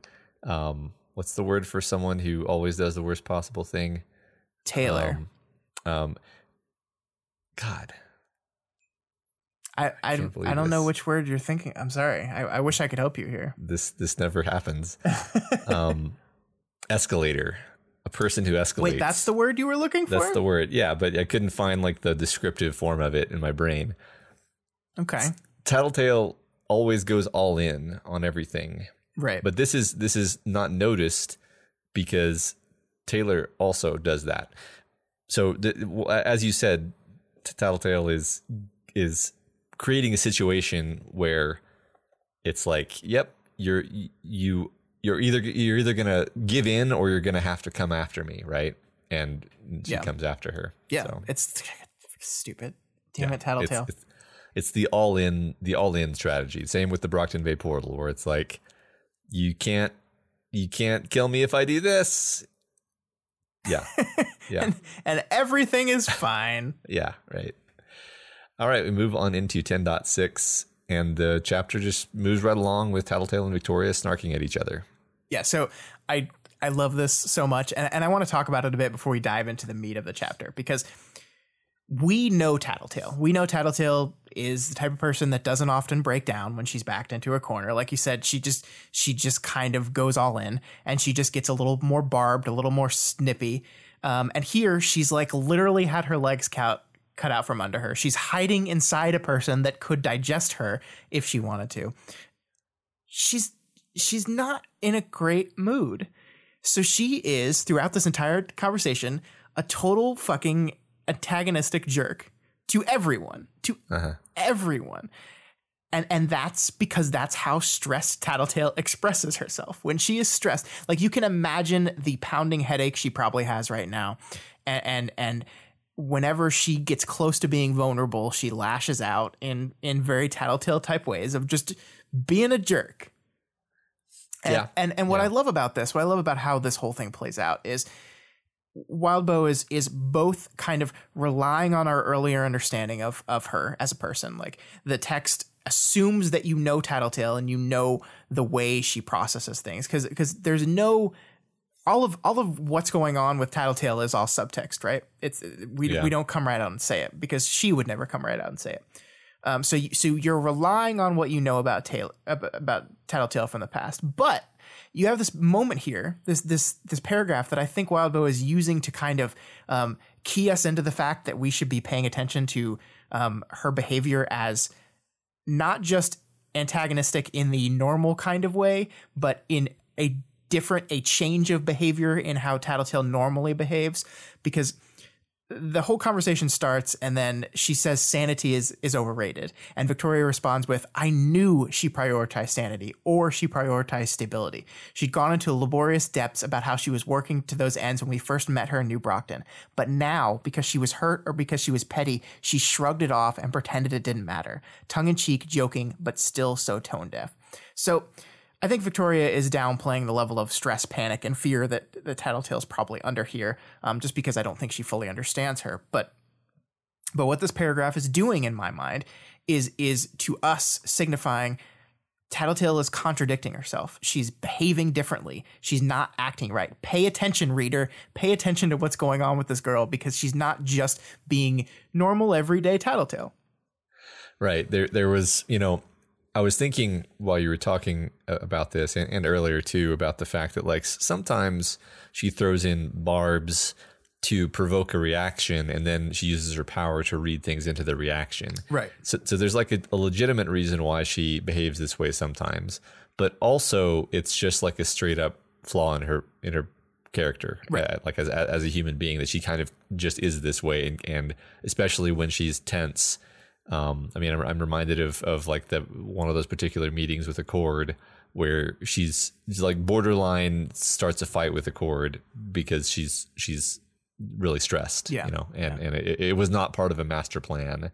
It was just not handling her stress well, and I think that's what's happening here. Yeah, and and I also like to support the Matt theory that we're calling it now. I guess um, the the heated exchange between these two women kind of dies. Like it just like Tattletale some, says something and Victoria just kind of lets it hang. And it looks like the conversation is just going to die and nothing's going to get accomplished until Rain, of all people, steps in and brings it back on track. He kind of says, okay, so what does this mean? What are we going to do?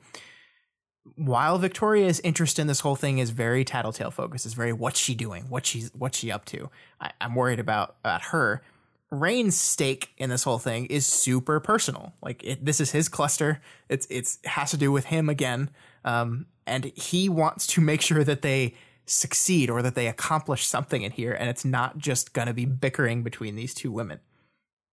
Yeah yeah right. He's um he almost kind of takes over the conversation briefly yeah. because he's like he's like look you know uh i i actually you know need, need this answer. Yeah um, yeah i need to so, know this stuff. Yeah yeah. So uh tattletale then warns them um that March is not to be underestimated and compares uh, March to some of the legendary pains in the ass that have been on, on her team in the past. Yeah, and she's being perfectly fair to Taylor here, I think. Yeah, I, I agree. Yeah. So there's this moment um, where she's talking about uh, how much of a pain in the ass March is, and and and and Victoria thinks to herself, gee, I wonder what it would be like to talk to something like that, Tattletale. I thought there might have been something in the look I gave because she rolled her eyes slightly. I love this because it, like, first of all, we reinforce again that Victoria can't like not see Tattletale as this jerk who does jerk things, but also because I think someone pointed this out to me on Twitter, but like she probably used her power here. and it's like like it's just she saw she saw a, a, a slight facial change in Victoria, and her power filled in the blank on that. Um, and I just, just that's just hilarious to me. Yeah, yeah, I agree. Uh, she's not a mind reader, but sometimes it gets pretty darn close. Yeah. So then she recommends that Rain join March's side rather than getting on her bad side. Yeah, the old uh, you can't beat them, join them strategy, which has never ever gone wrong in any No. kind of way. No. Yeah. Especially not in, in when Tattletale's been around. right. See, and, and like I, so do you think this is an act? Do you think this is a legit suggestion, or do you think this is like a judo where she's actually just trying to get Rain to say no to this and then move on to the next thing? Um, I think it probably could be. I mean, like it's one of two things. It's it's it's demonstrative of uh, Tattletale's extreme like um illogical behavior, and Uh-huh. and because the the text kind of points it out, like both Kenzie and Rain like immediately are like that doesn't make any sense. Like that's com- Uh. that, that that that would not solve any problem. That doesn't make any sense at all. Um, so it could just be reinforcing that, or yeah, it could be very much it's her just trying to make a play. It's kind of her reverse psychologying Rain. Or, or or or just like a fish for information, right? Like Yeah. you you throw the line of of joining uh, March out there, and then you use your power to kind of extrapolate. Is he Yeah. the type of person that's going to do that or wants to do that? And maybe she's testing him. I mean that I, I I like both sides of this coin a a lot, so I don't know which one I prefer, but but it is interesting because we know she has reservations about Rain like as a person. Right. So offering like, hey, you should join the crazy lady, and then having him say no actually tells her a little bit about his character. Yeah. Um, that might make her feel a little bit better because she does end up telling him. Yeah. Um, I like this bit where Victoria once again interjects herself and says, "Is this your power talking, or is it just you?" Both. It's always both. And anyone who tells you it's one or the other is lying to your face. Powers always tie in. Um, one reason I like this is that it's a it's another beat of someone saying both. It's both, more or less. Mm-hmm. Because Kenzie just said both. It's both. So it's I mean it's not the same exact words, but I think it's an interesting kind of um, repetition of the of the word and sentence structure. Um, that Yeah. I, I, I noticed. Well, and I mean, I, I think this is you know instructive to how we approach behavior, right? Of, of these characters, like there's there's so much conversation that goes on in this community about um, is this shard fuckery? Is this the shard fucking with them? Is this the person? And this is kind of the book saying.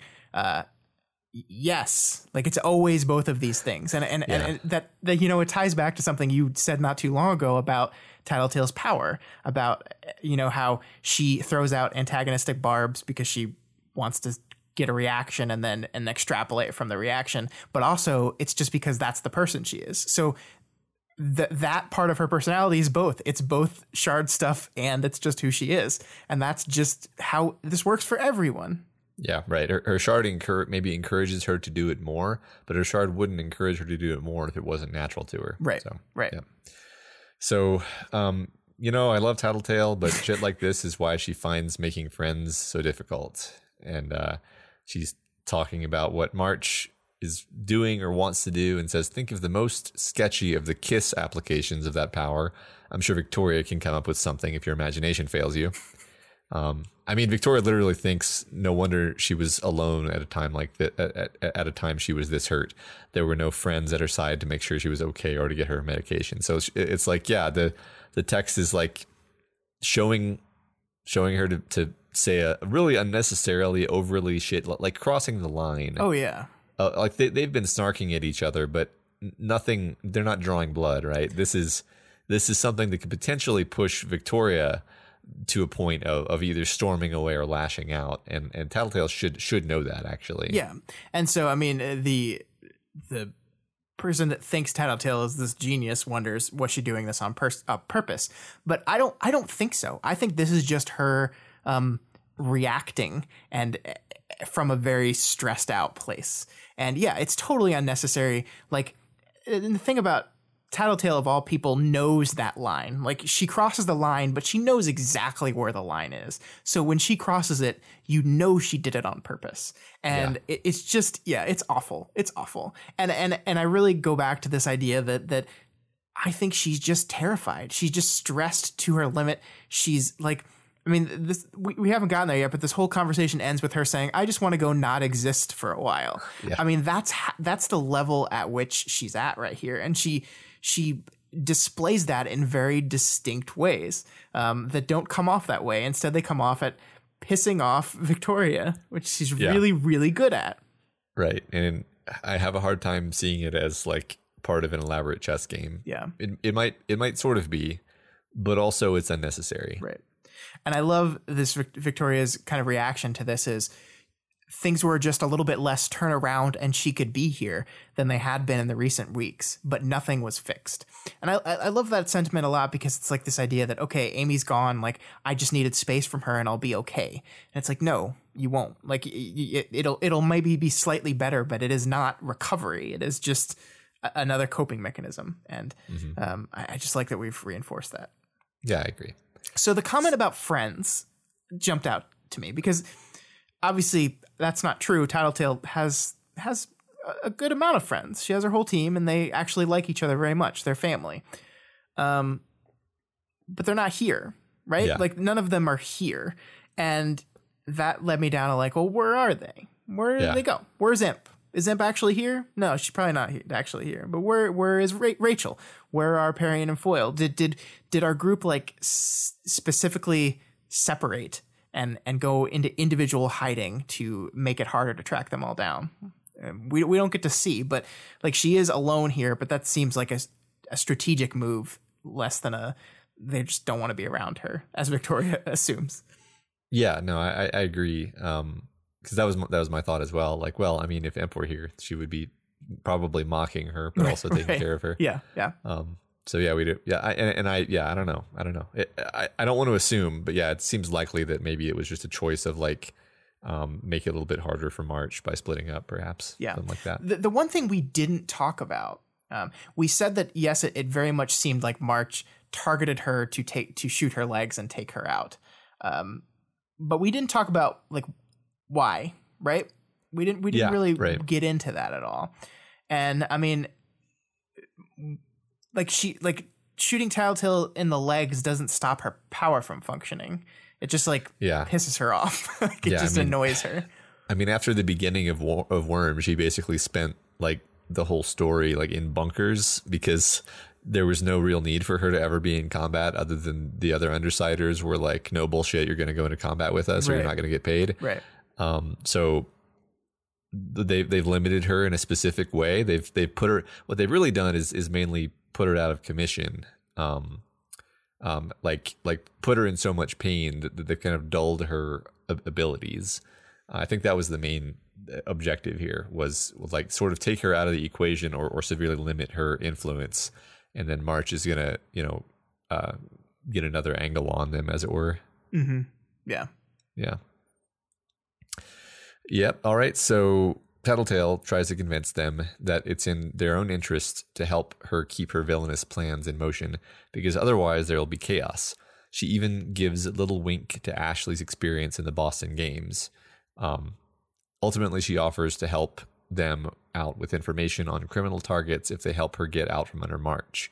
Of course, the team immediately points out that Tattletale will be able to uh, aim them at her rivals, um, and this works out in her favor slightly.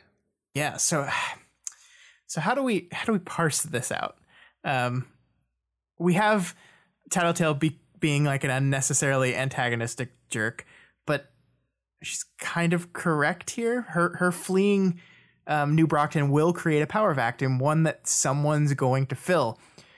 You know, Victoria, for her part, is being overly untrusting, but kind of right as well. If they let Tattletale dictate their targets, they're they're just operating on under her innate bias. I really like the comparison that she makes to the to policing of black neighborhoods supporting a a anti black bias. Um, and and and I think that's what I kind of like about these two and these this chapter as a whole. Both of these women are being jerks to each other, but while they're doing it, they actually like have intelligent conversation that makes good points. Like I think they both are persuasive while they're like like punching each other. Yeah, I mean, what's funny is that they're both trying to be the heads of like an information centric uh, organization that keeps people safe.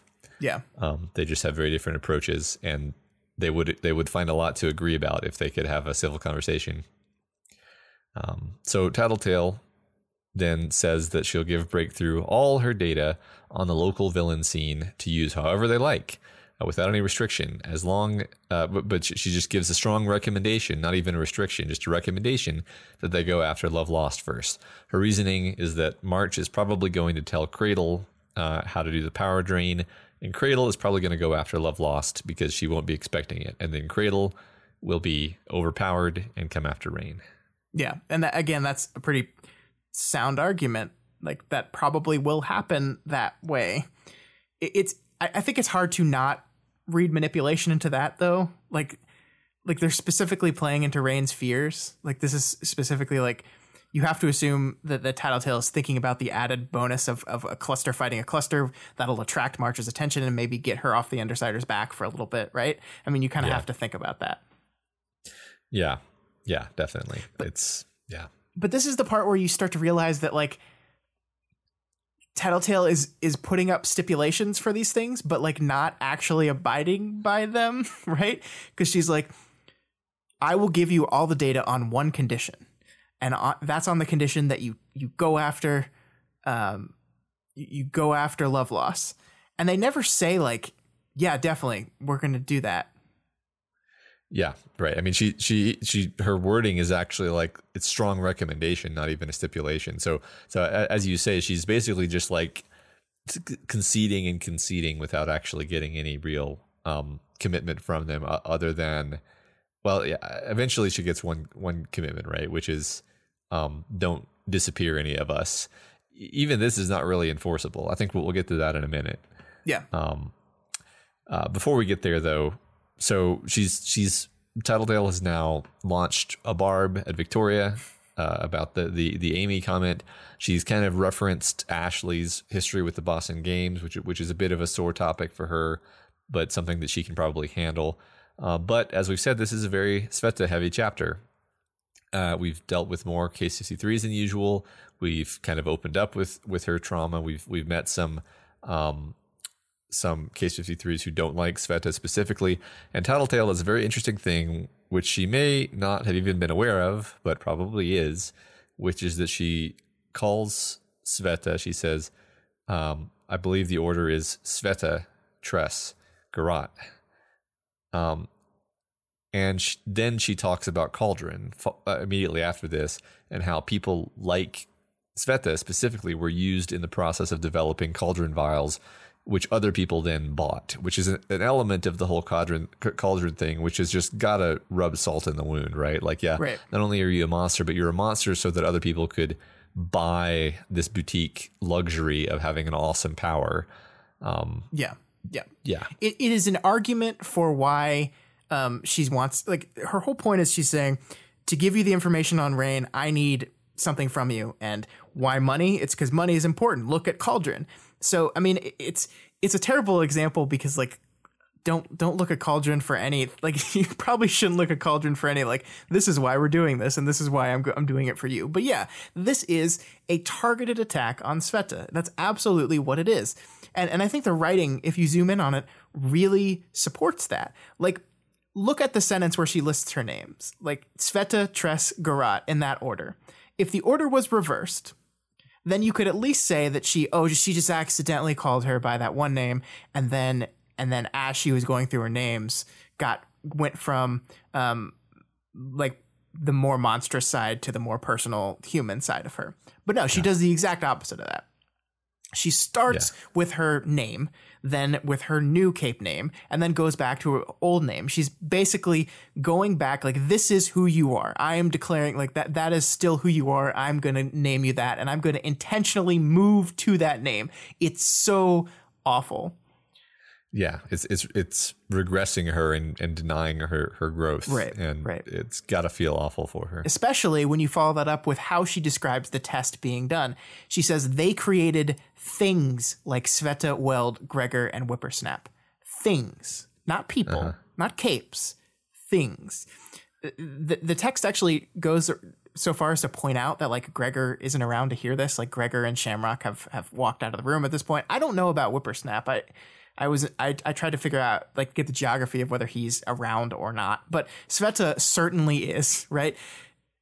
the question here is is this just a barbed stressed panicking tattletale that's just reaching out and and smacking every single person in the room with stuff that she is g- getting from her power um, who also probably has like a monster headache as on top of the two bullet wounds sitting in her legs right now or is she poking and prodding with those barbs as she does to ferret out some more information? Is she um, trying to push them in certain directions by by specifically playing against their their most open wounds? Um, and the answer is probably both. It's, it's Yeah. both. It's both. Yeah. I mean, we've learned that it's both, right? That's Right. the whole theme of the chapter is it's both, um, or the whole theme of the arc, perhaps. um, yeah, yeah, and I'll just add on that like she also manages to rub salt in Rain's wounds in this conversation by by being like you you killed kids, Right. uh, which is which I, I could believe that she's testing there because she is trying to assess whether she can she can give him this secret, and the way he reacts does tell her information. Right. Um, it's like the only person she doesn't really get a dig on in is, is Capricorn, and even even with them, she's she kind of points out the fact that they're twins, which isn't painful. It's just a just a fact. Yeah. But, uh, yeah. um, yeah, I mean, it's interesting how she kind of offends everyone specifically in, in their own most sensitive way. Yep. So And I mean, uh, the, the the most charitable reaction to that is is just feeling out how they're doing, right? Like, he, let, let me let me prod their their issue and see Yeah. what happens, and and that that gives me a gauge on on how these guys are doing with their issues. Like, are these people that I want around me? Are these people that I want working with me and helping me, or right, are they are they on the verge of a breakdown, not a breakthrough? right. Is it gonna be a is it gonna blow back on me that I ask these people for help in the first place? Right. Yeah. Interesting.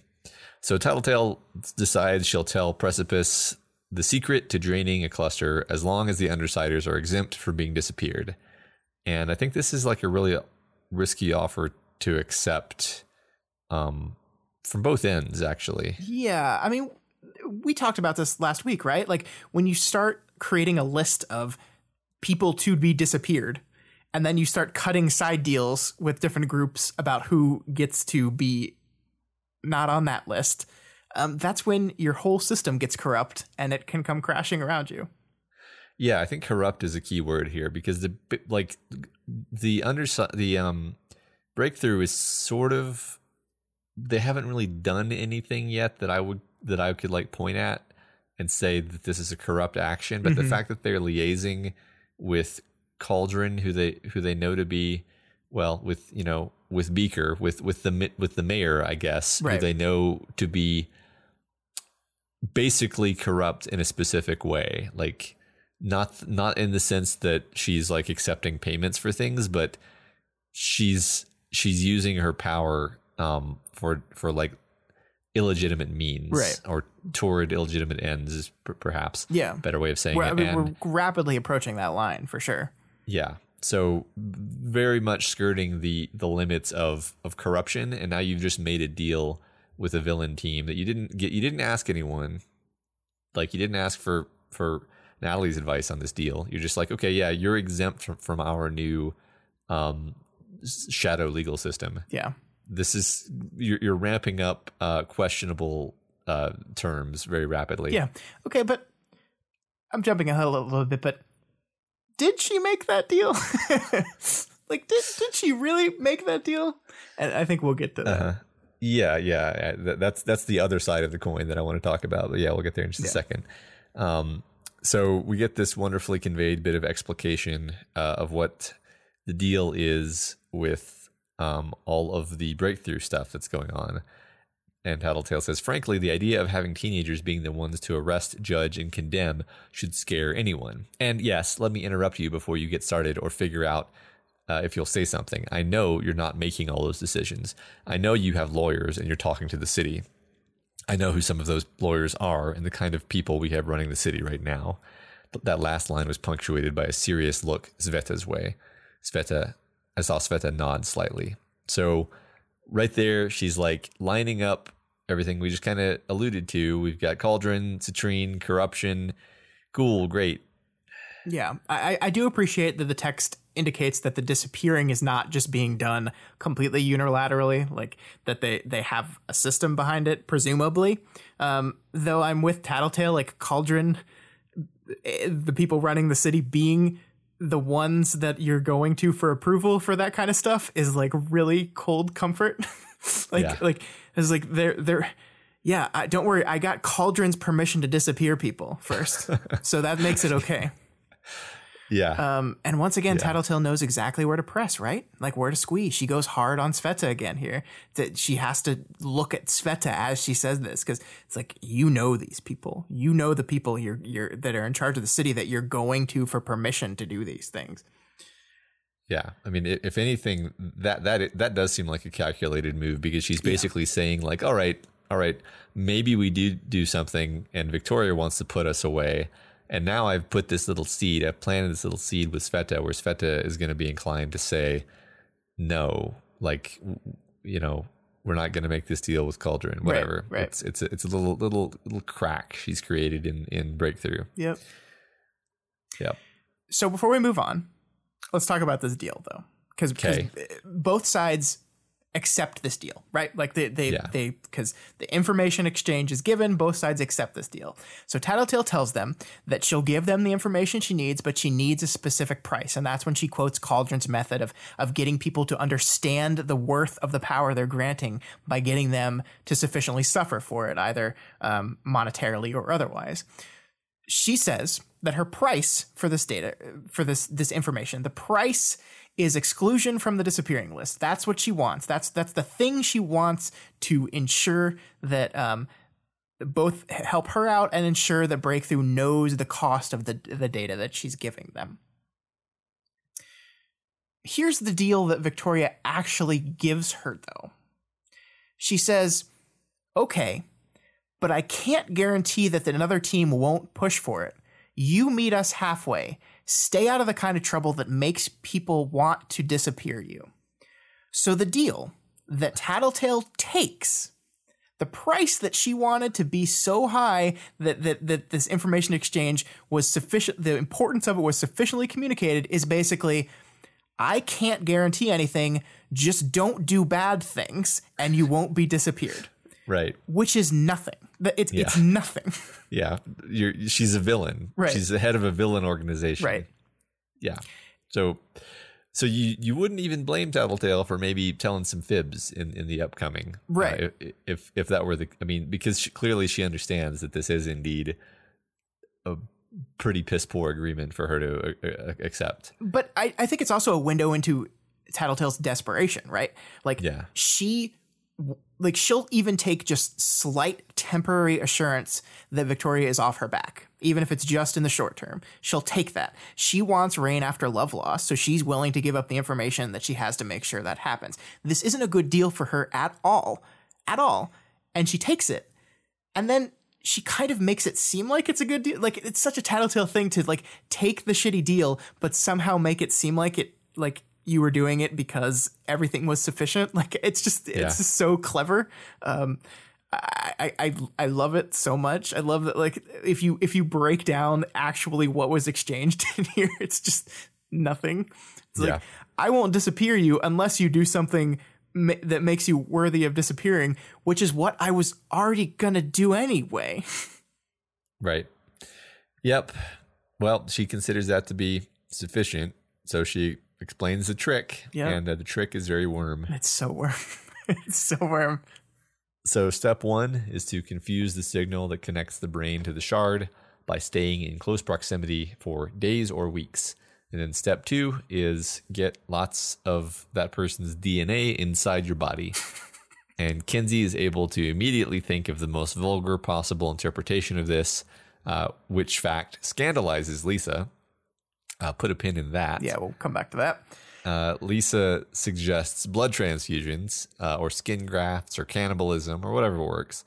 Um, kind of puts Bonesaw's creations in a whole new light, doesn't it? Yeah, like in any other story, I feel like this power drain method is just like it's a machine, and then you turn the machine on, and it's like you, both people are on a table, and it's like, oh, my power. Uh-huh. No, no, not in this story. No, it's going to involve blood. And, yeah, and, and cutting. And, references to 16th century serial killers that bathed in the blood of virgins and all that kind of great stuff. Uh-huh. Um, it's, it's so worm. yep, I love it. Uh, that's that's it. She tells him. Then Tattletale seeks out Matryoshka uh, so she cannot exist, and the team goes outside. And then uh, once they're outside, Rain kind of uh, stands up for Tattletale. Yeah, he does. Can, can we just? I, I, think we need to read this whole thing because it's it's pretty important. Um, so we start with Victoria. Deal with the devil. I said, as the resident experts on devils, I don't think she's a devil. Rain said. You're the resident expert on a lot of things, Tristan said. Yeah, I fucking earned it, Rain said without any hostility in his voice, which I just read that with hostility. My bad. and before you get annoyed with me for going easy on her, Victoria, I'm not an. He didn't stop talking despite my interruption. I'm also the resident expert on shitty human beings, and I don't think she's a great person, but she's trying in her own way. You're an expert on that too, hmm? Swansong asked. I'm. Aren't we all? Look at him go, Matt. Look at him go. Yeah. Like and keep going. He he doesn't stop when he's interrupted. Victoria tries to jump in and he just keeps going. This is that assertive new mass grain that we were talking about a little bit earlier. He asks questions and he defends people he thinks need needs defending. There, there's a reading on this that like he's just been totally tattletaled at this point. Like she just totally influenced him. Like I I, I don't like that as much. I, maybe it's just because I don't want that to be true.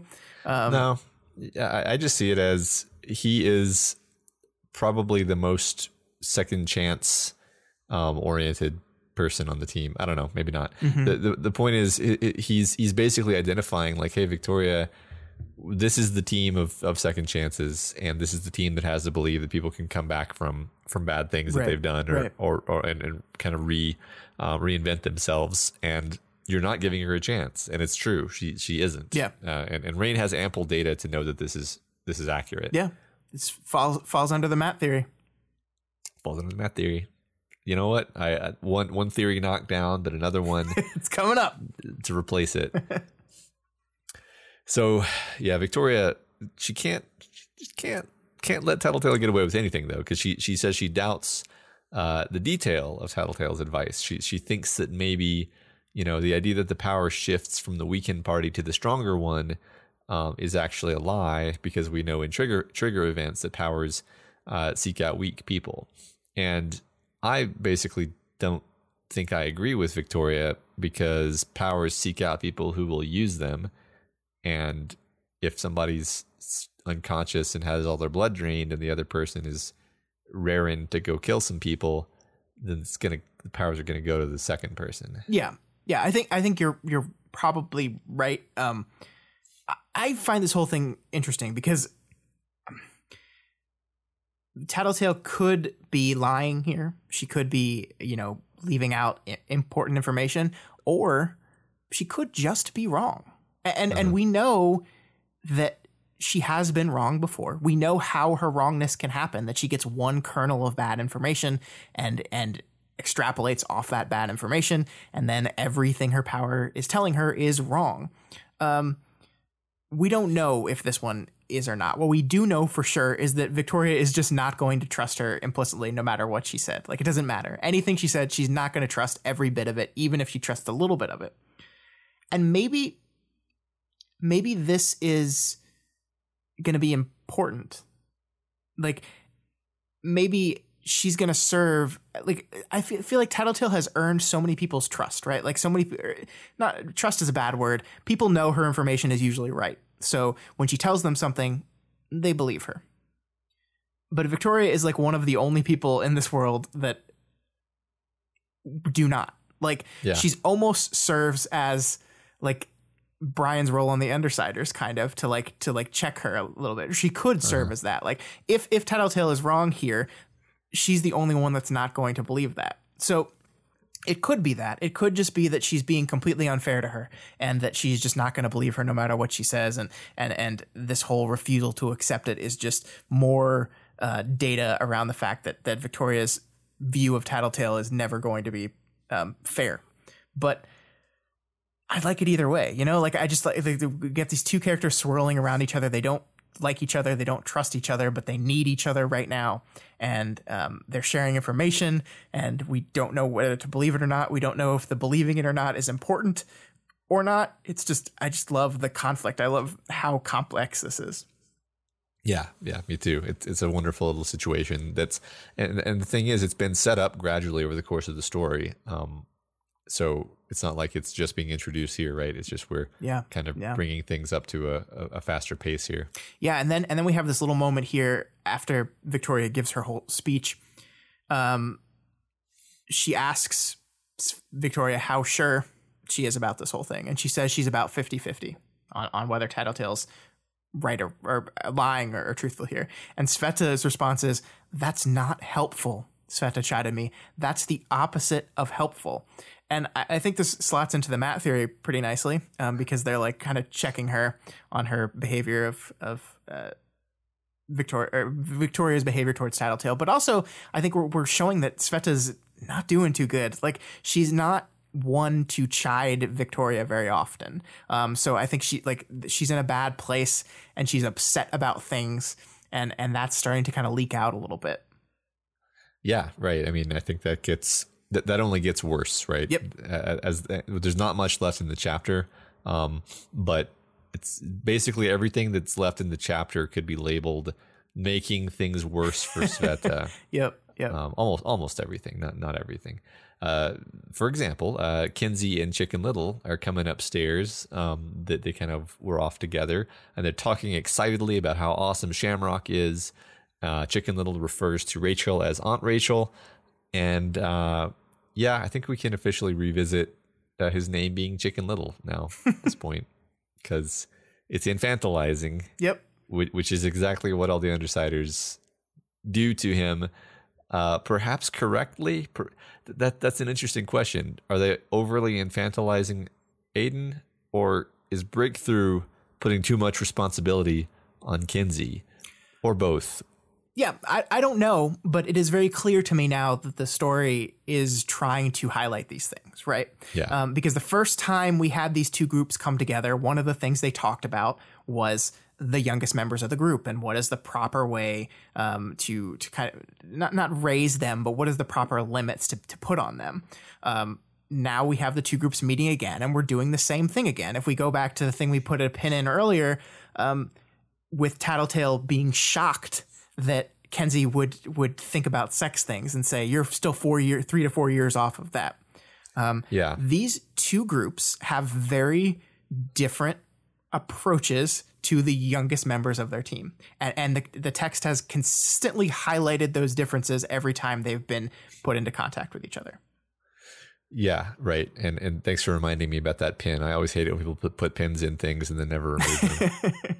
Um, so yeah, gonna remove that pen. Um, but yeah, I mean, absolutely, Tattletale specifically is continually kind of like uh, amazed and scandalized at at the way Kenzie is treated by her team, right? And has an interesting kind of protective streak that isn't entirely new because she was like, you know, she, she did have all the kids that she was taking care of as, as part of like the greater Undersiders Brockton Bay, you know, organization. Yeah. Um, but um, it's I, I do wonder where, where this is going. You know, specifically with Tattletale as as what what is what is her.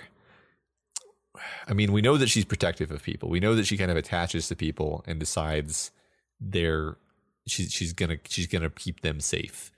And maybe that's maybe there's an aspect of that here. Yeah, well, I, I think there is, and I don't think the book has like I don't think we can conclude on it because I don't think the story has. Like like like you said at the beginning, we don't know if if the way the undersiders are raising Chicken Little versus the way the Undersider or the way the breakthrough is quote unquote raising Kenzie. Um, we don't we don't have a clear indication on what it's saying about those, but but they are different. Like I, I love the detail of Aunt Rachel because I mean it just reinforces that the older members of this group are parental figures to the younger members of this group. They are they are figures of authority. They are the parents. Breakthrough is not that way. Would Kenzie ever call anyone on her team aunt whatever? No, she wouldn't because they're they're peers. They they treat her as a peer. They like they suggest things for her to do. They they say maybe you should do this, and they'll sometimes remind her of of her own rules and obligations. But they are not parental figures for Kenzie. That's just not what they are, and and that is a difference. And and I know Chicken Little and Kenzie are different ages. I think he's like nine and she's eleven, right? So it, we can't like they're they're they're different ages. So it's not like they have to be treated exactly the same or anything. But but we are drawing this distinction and how that's going to play out in both these characters later is is something I think we're we're should be thinking about. Yeah, I'm not actually sure what their what their ages are. Um, I, I thought they were similar, uh, more similar than that, but I can't cite a source at the moment. Yeah, I'm really interested to see where this this goes. You know, we've we've threaded this Chicken Little element um, in the story for for a while now. So Yeah. all right, so uh, before everyone leaves, Swan Song extends a compliment to the lace covered K63, who takes the compliment uh, happily and says her name is uh, Chantilly, I think, or maybe Chantilly. I'm not sure how to pronounce that. Um, before they leave, Swan Song gets Aiden's email address for Kenzie uh, so they can keep in touch because Kenzie's not allowed to ask for that. Yeah, so Matt, I get the rule. Uh, she she tends to go after contact and become obsessed, so she wants to limit her ability to ask for that kind of information. But like is the the the intent of the rule to avoid excessive communication, right? Yeah, I mean that that's that's the thing is, I, I, almost don't know if like I'm I'm beginning to side with some of the people in in the answers who were like you can't you can't put limits on Kenzie because like you don't want her to have no friends right like it's Right, good for her right. to have a friend Sure. but but on the flip side how do you keep her from making that friendship into a weird creepy pathological Yeah. thing and it's like well like yeah i don't know i don't know the answer to Yeah. that you kind of you kind of have to give her the chance to do it correctly and maybe she'll screw it up and maybe she won't but it's better for her to have the chance Yeah, that's fair. Um, I, I think, you know, I think this is we were talking about you know family and and parents and authority figures, and and I think this to me feels like a very sisterly move for Ashley, not a not a motherly move to like say, I know you have this rule um, that says you can't do this. I understand it, I respect it, but I'm gonna I'm gonna help you out. Um, I'm Yeah. gonna I'm gonna do it for you. Um, Yeah, yeah. I like that. And and of course the moment where she compliments Chantilly and and Sveta is like, I don't know if you want to do that. And then and then it works perfectly for her Yeah. and probably endears her to Chantilly is is as we're going to see in a moment, huge slap in the face to Sveta and like a demonstration of Swan Song being just like on her on her negotiation A game. Um, yeah, yeah.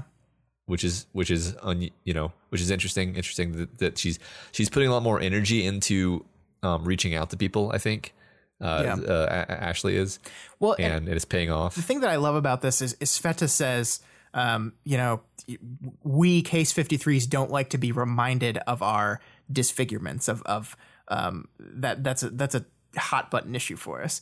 But that's speaking with a, a broadness that is probably not accurate. I mean, there's pro- like, she is very insecure in, in the way she looks.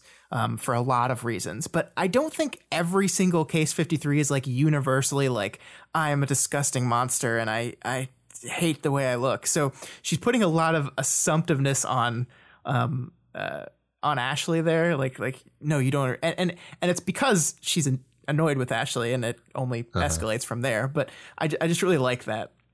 yeah yeah i mean and, and plus sveta's issues are, are like among the worst of any case 53 that we know of Right, which right. is something we've remarked on before but like sveta may not even realize what it's like to be a, a like a less extreme case 53 Yeah. Uh, so as the team discusses whether to attack Love Lost tonight, They're gonna do it's gonna full steam ahead. okay, yeah. Uh, Victoria notices how distracted Sveta is and goes off with her to talk under a pretense. And Sveta goes off with her uh, and and kind of uncorks, talks very sadly about how much it hurts that she's been rejected by her K63 family. Uh, and then it kind of gradually turns into her being angry at how unfair it is that Ashley gets new hands that work great and that even the case 53s accept her. And basically, her sadness has sort of been transmogrified into anger at Ashley. Yeah, Mi- absolutely misplaced anger. Like she even goes back to how smug she was, like like her, her how well her hands work, and but they're better. That like they they look exactly like normal hands, but they're better, and she's so smug about it. And it's like your, your anger is totally misplaced there, Yeah. girl. And and I mean this we end this like this is this is tragic like and, and you feel so bad for her. Like she want like I said at, at last chapter she wants to be part of this group. There's this is this minority group of case 53s um it's a group that she belongs to because of the the monster that she was turned into and and and these people are rejecting her. And and so she's she's almost putting more value into being a member of that group than she is the group that she's a member of like th- than breakthrough like she has all these people in this group that genuinely care about her um, but she's getting mad at one of them instead of getting mad at the people that are rejecting her the, the people that are are mad at her because she didn't want to kill more people and Yeah. it's just it's just tragic and it's it's so worrying like uh, like th- this anger could build and, and like whenever you start having a character who's displaying like misplaced anger like that's a recipe for badness. That's a recipe for her going too far. Um like again we the first line of the chapter is i don't know where the line is right? Like that's the, our establishing line of the arc is sveta talking about where the line is. And now we have her with misplaced anger and it's just like oh oh no oh no Yeah, and not and and it's it's dramatized by showing like inside her suit, she's just like raging. Oh yeah, like that was so she- good. Yeah, Like just like a, a I don't remember the exact wording, like a blur of of um of sound as as like a, a thousand a thousand times more like activity in her in her suit than uh than Victoria's ever heard. yeah, yeah, and you know it, it makes you remember like uh Sveta and and uh and Ashley don't get along like they there there have been a lot of interactions with them that were just rude right. you know um usually usually actually Ashley making some statement that was kind of callous because that's how she is and Sveta kind of saying like I'm offended by that hmm and then Ashley being like, anyway, moving on. Yeah, Like that's that's kind of the the the default form of their interactions. Um, so yeah, I don't think they like each other, and I think that maybe no one has appreciated the fact that this resentment has been building up. yeah. I mean, it, it, it definitely when you look back, you at those moments, you do see that, and you see that that that base level of jealousy that Ashley is this this person who was this kind of uh, disfigured person with these monstrous hands that got that gets to be this beautiful woman now that like gets to have she has everything that Sveta wants, right? E- even the parts of her that aren't real are almost indistinguishable from real parts. Like no one notices. Um, she gets to be this person, and and Yeah. she she's getting everything that I want. It's it's, it's interesting because she highlights the smugness, and I, I I feel a bit like if Victoria were like super smug and and satisfied about the fact that she has her old body back. I don't think that would play well with Sveta. I, I think it actually, right. I think it actually works out for the benefit of their friendship that Victoria still struggles so much because then at least Sveta can be like, well, we actually have a lot in common because she's still having a hard time with things. Um, Yeah. she's yeah, But I think that's a path to more conflict too, right? Because like as Sveta spirals, if if this is the direction we're going, I could see her anger and resentment turn towards Victoria, who was given this the thing that that Sveta wants as well. And and that would be Yeah. totally unfair because Victoria is far from just being back to her old self, right? I mean, she's got so much stuff going on. But I could see a path where that where that happens. And if that starts happening, Oh no. yeah. Absolutely. And I think we we remarked before like it's really impressive how Sve- how Sveta is able to just be okay with the fact that her friend who shared all the same problems as her is now completely fixed and she's still in the same position. Yep.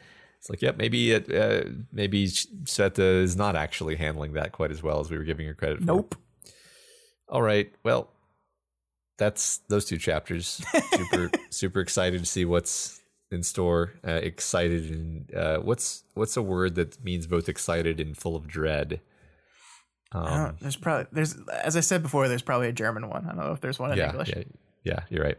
Uh, little, little tiny bit of name game. We can talk about whippersnap. Yeah, I just I I mean, there's not a lot here, but it's just whippersnapper is a term for a a, a young dude, kind of yeah, a young kind of overconfident kid. Um, and whippersnap yeah. is young, right? Like that's one thing they yeah. say about him. He's a young kid, and also it's just like whip and snap are are perfect like adjectives to describe you know what he does as he's moving yeah. around. So perfect. Yeah, I got nothing to add there.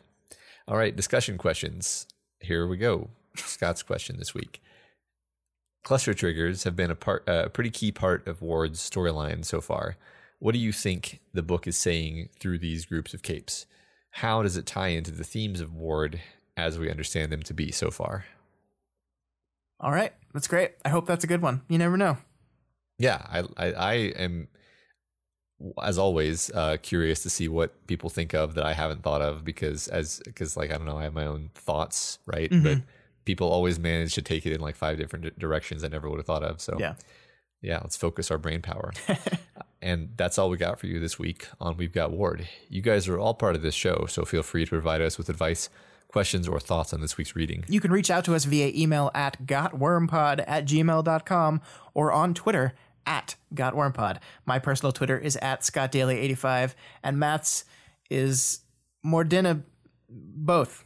It's both. Uh, if you're not already subscribed to We've Got Ward, we strongly recommend you do so and never miss an episode.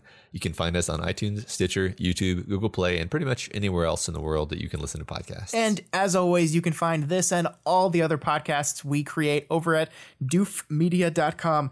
This week, we're on the Doofcast. We're doing some animes. You, just, someone made me watch an animes, and I'm going to talk about it. It's gonna be yep. it's gonna be great. Yeah, be so Look, so great. Looking forward to that conversation. Yay! That'll be out on Friday. Um, there's also a new Vow to View where we talk about dumb movies that we like, and I talked about Land of the Lost, which is a dumb movie that I like. I love that movie. Uh, and if you like any of our other shows and want to support them, consider donating to our Patreon account, patreon.com slash doofmedia. You can donate a dollar a month or whatever else you can afford. Supporting us on Patreon gives you tons of great bonuses like uh, being able to vote in our quarterly fan art contest and the apparently now yearly costume contest, uh, Q and A sessions, access to live streams of our recording sessions like this very one, and of course our excellent lively Discord chat.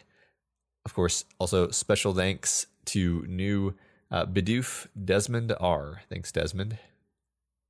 Um, appreciate that. Yeah, thank you very much. And as always, make sure you go over to Wildbow's Patreon, patreon.com slash wildbow, and donate to him as well, because this is his world. We are just spying on it. And if you can't afford to donate right now, that's absolutely okay. You can instead help us out by heading on over to Apple Podcasts and leaving us a rating and a review. There are no new reviews to read this week, so you guys know what to do. Also, hey, um, if you've submitted a review and, and for some reason we haven't read it on the show, please email me and, and let me know. Apple's review system, like it, it sucks, frankly, and sometimes it's really hard to find the new ones. Like right now, ours is doing this thing where like the top review is from a year ago, and then it shows a collection of like five from 2018, and then goes back to 2017, and, and it just doesn't make any sense. It's awful, and, and sometimes we miss them. So um, if you've sent one and we haven't acknowledged you, let me know and we'll fix that. Yeah. All right, that's all for this week. Next week, Polarize continues. Sveta, no.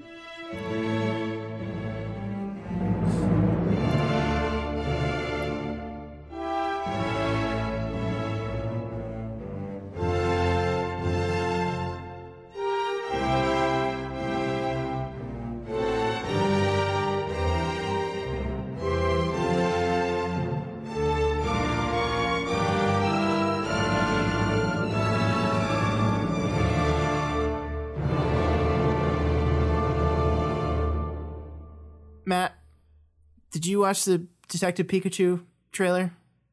Why aren't there any Bidoofs in that? Where are the Bidoofs?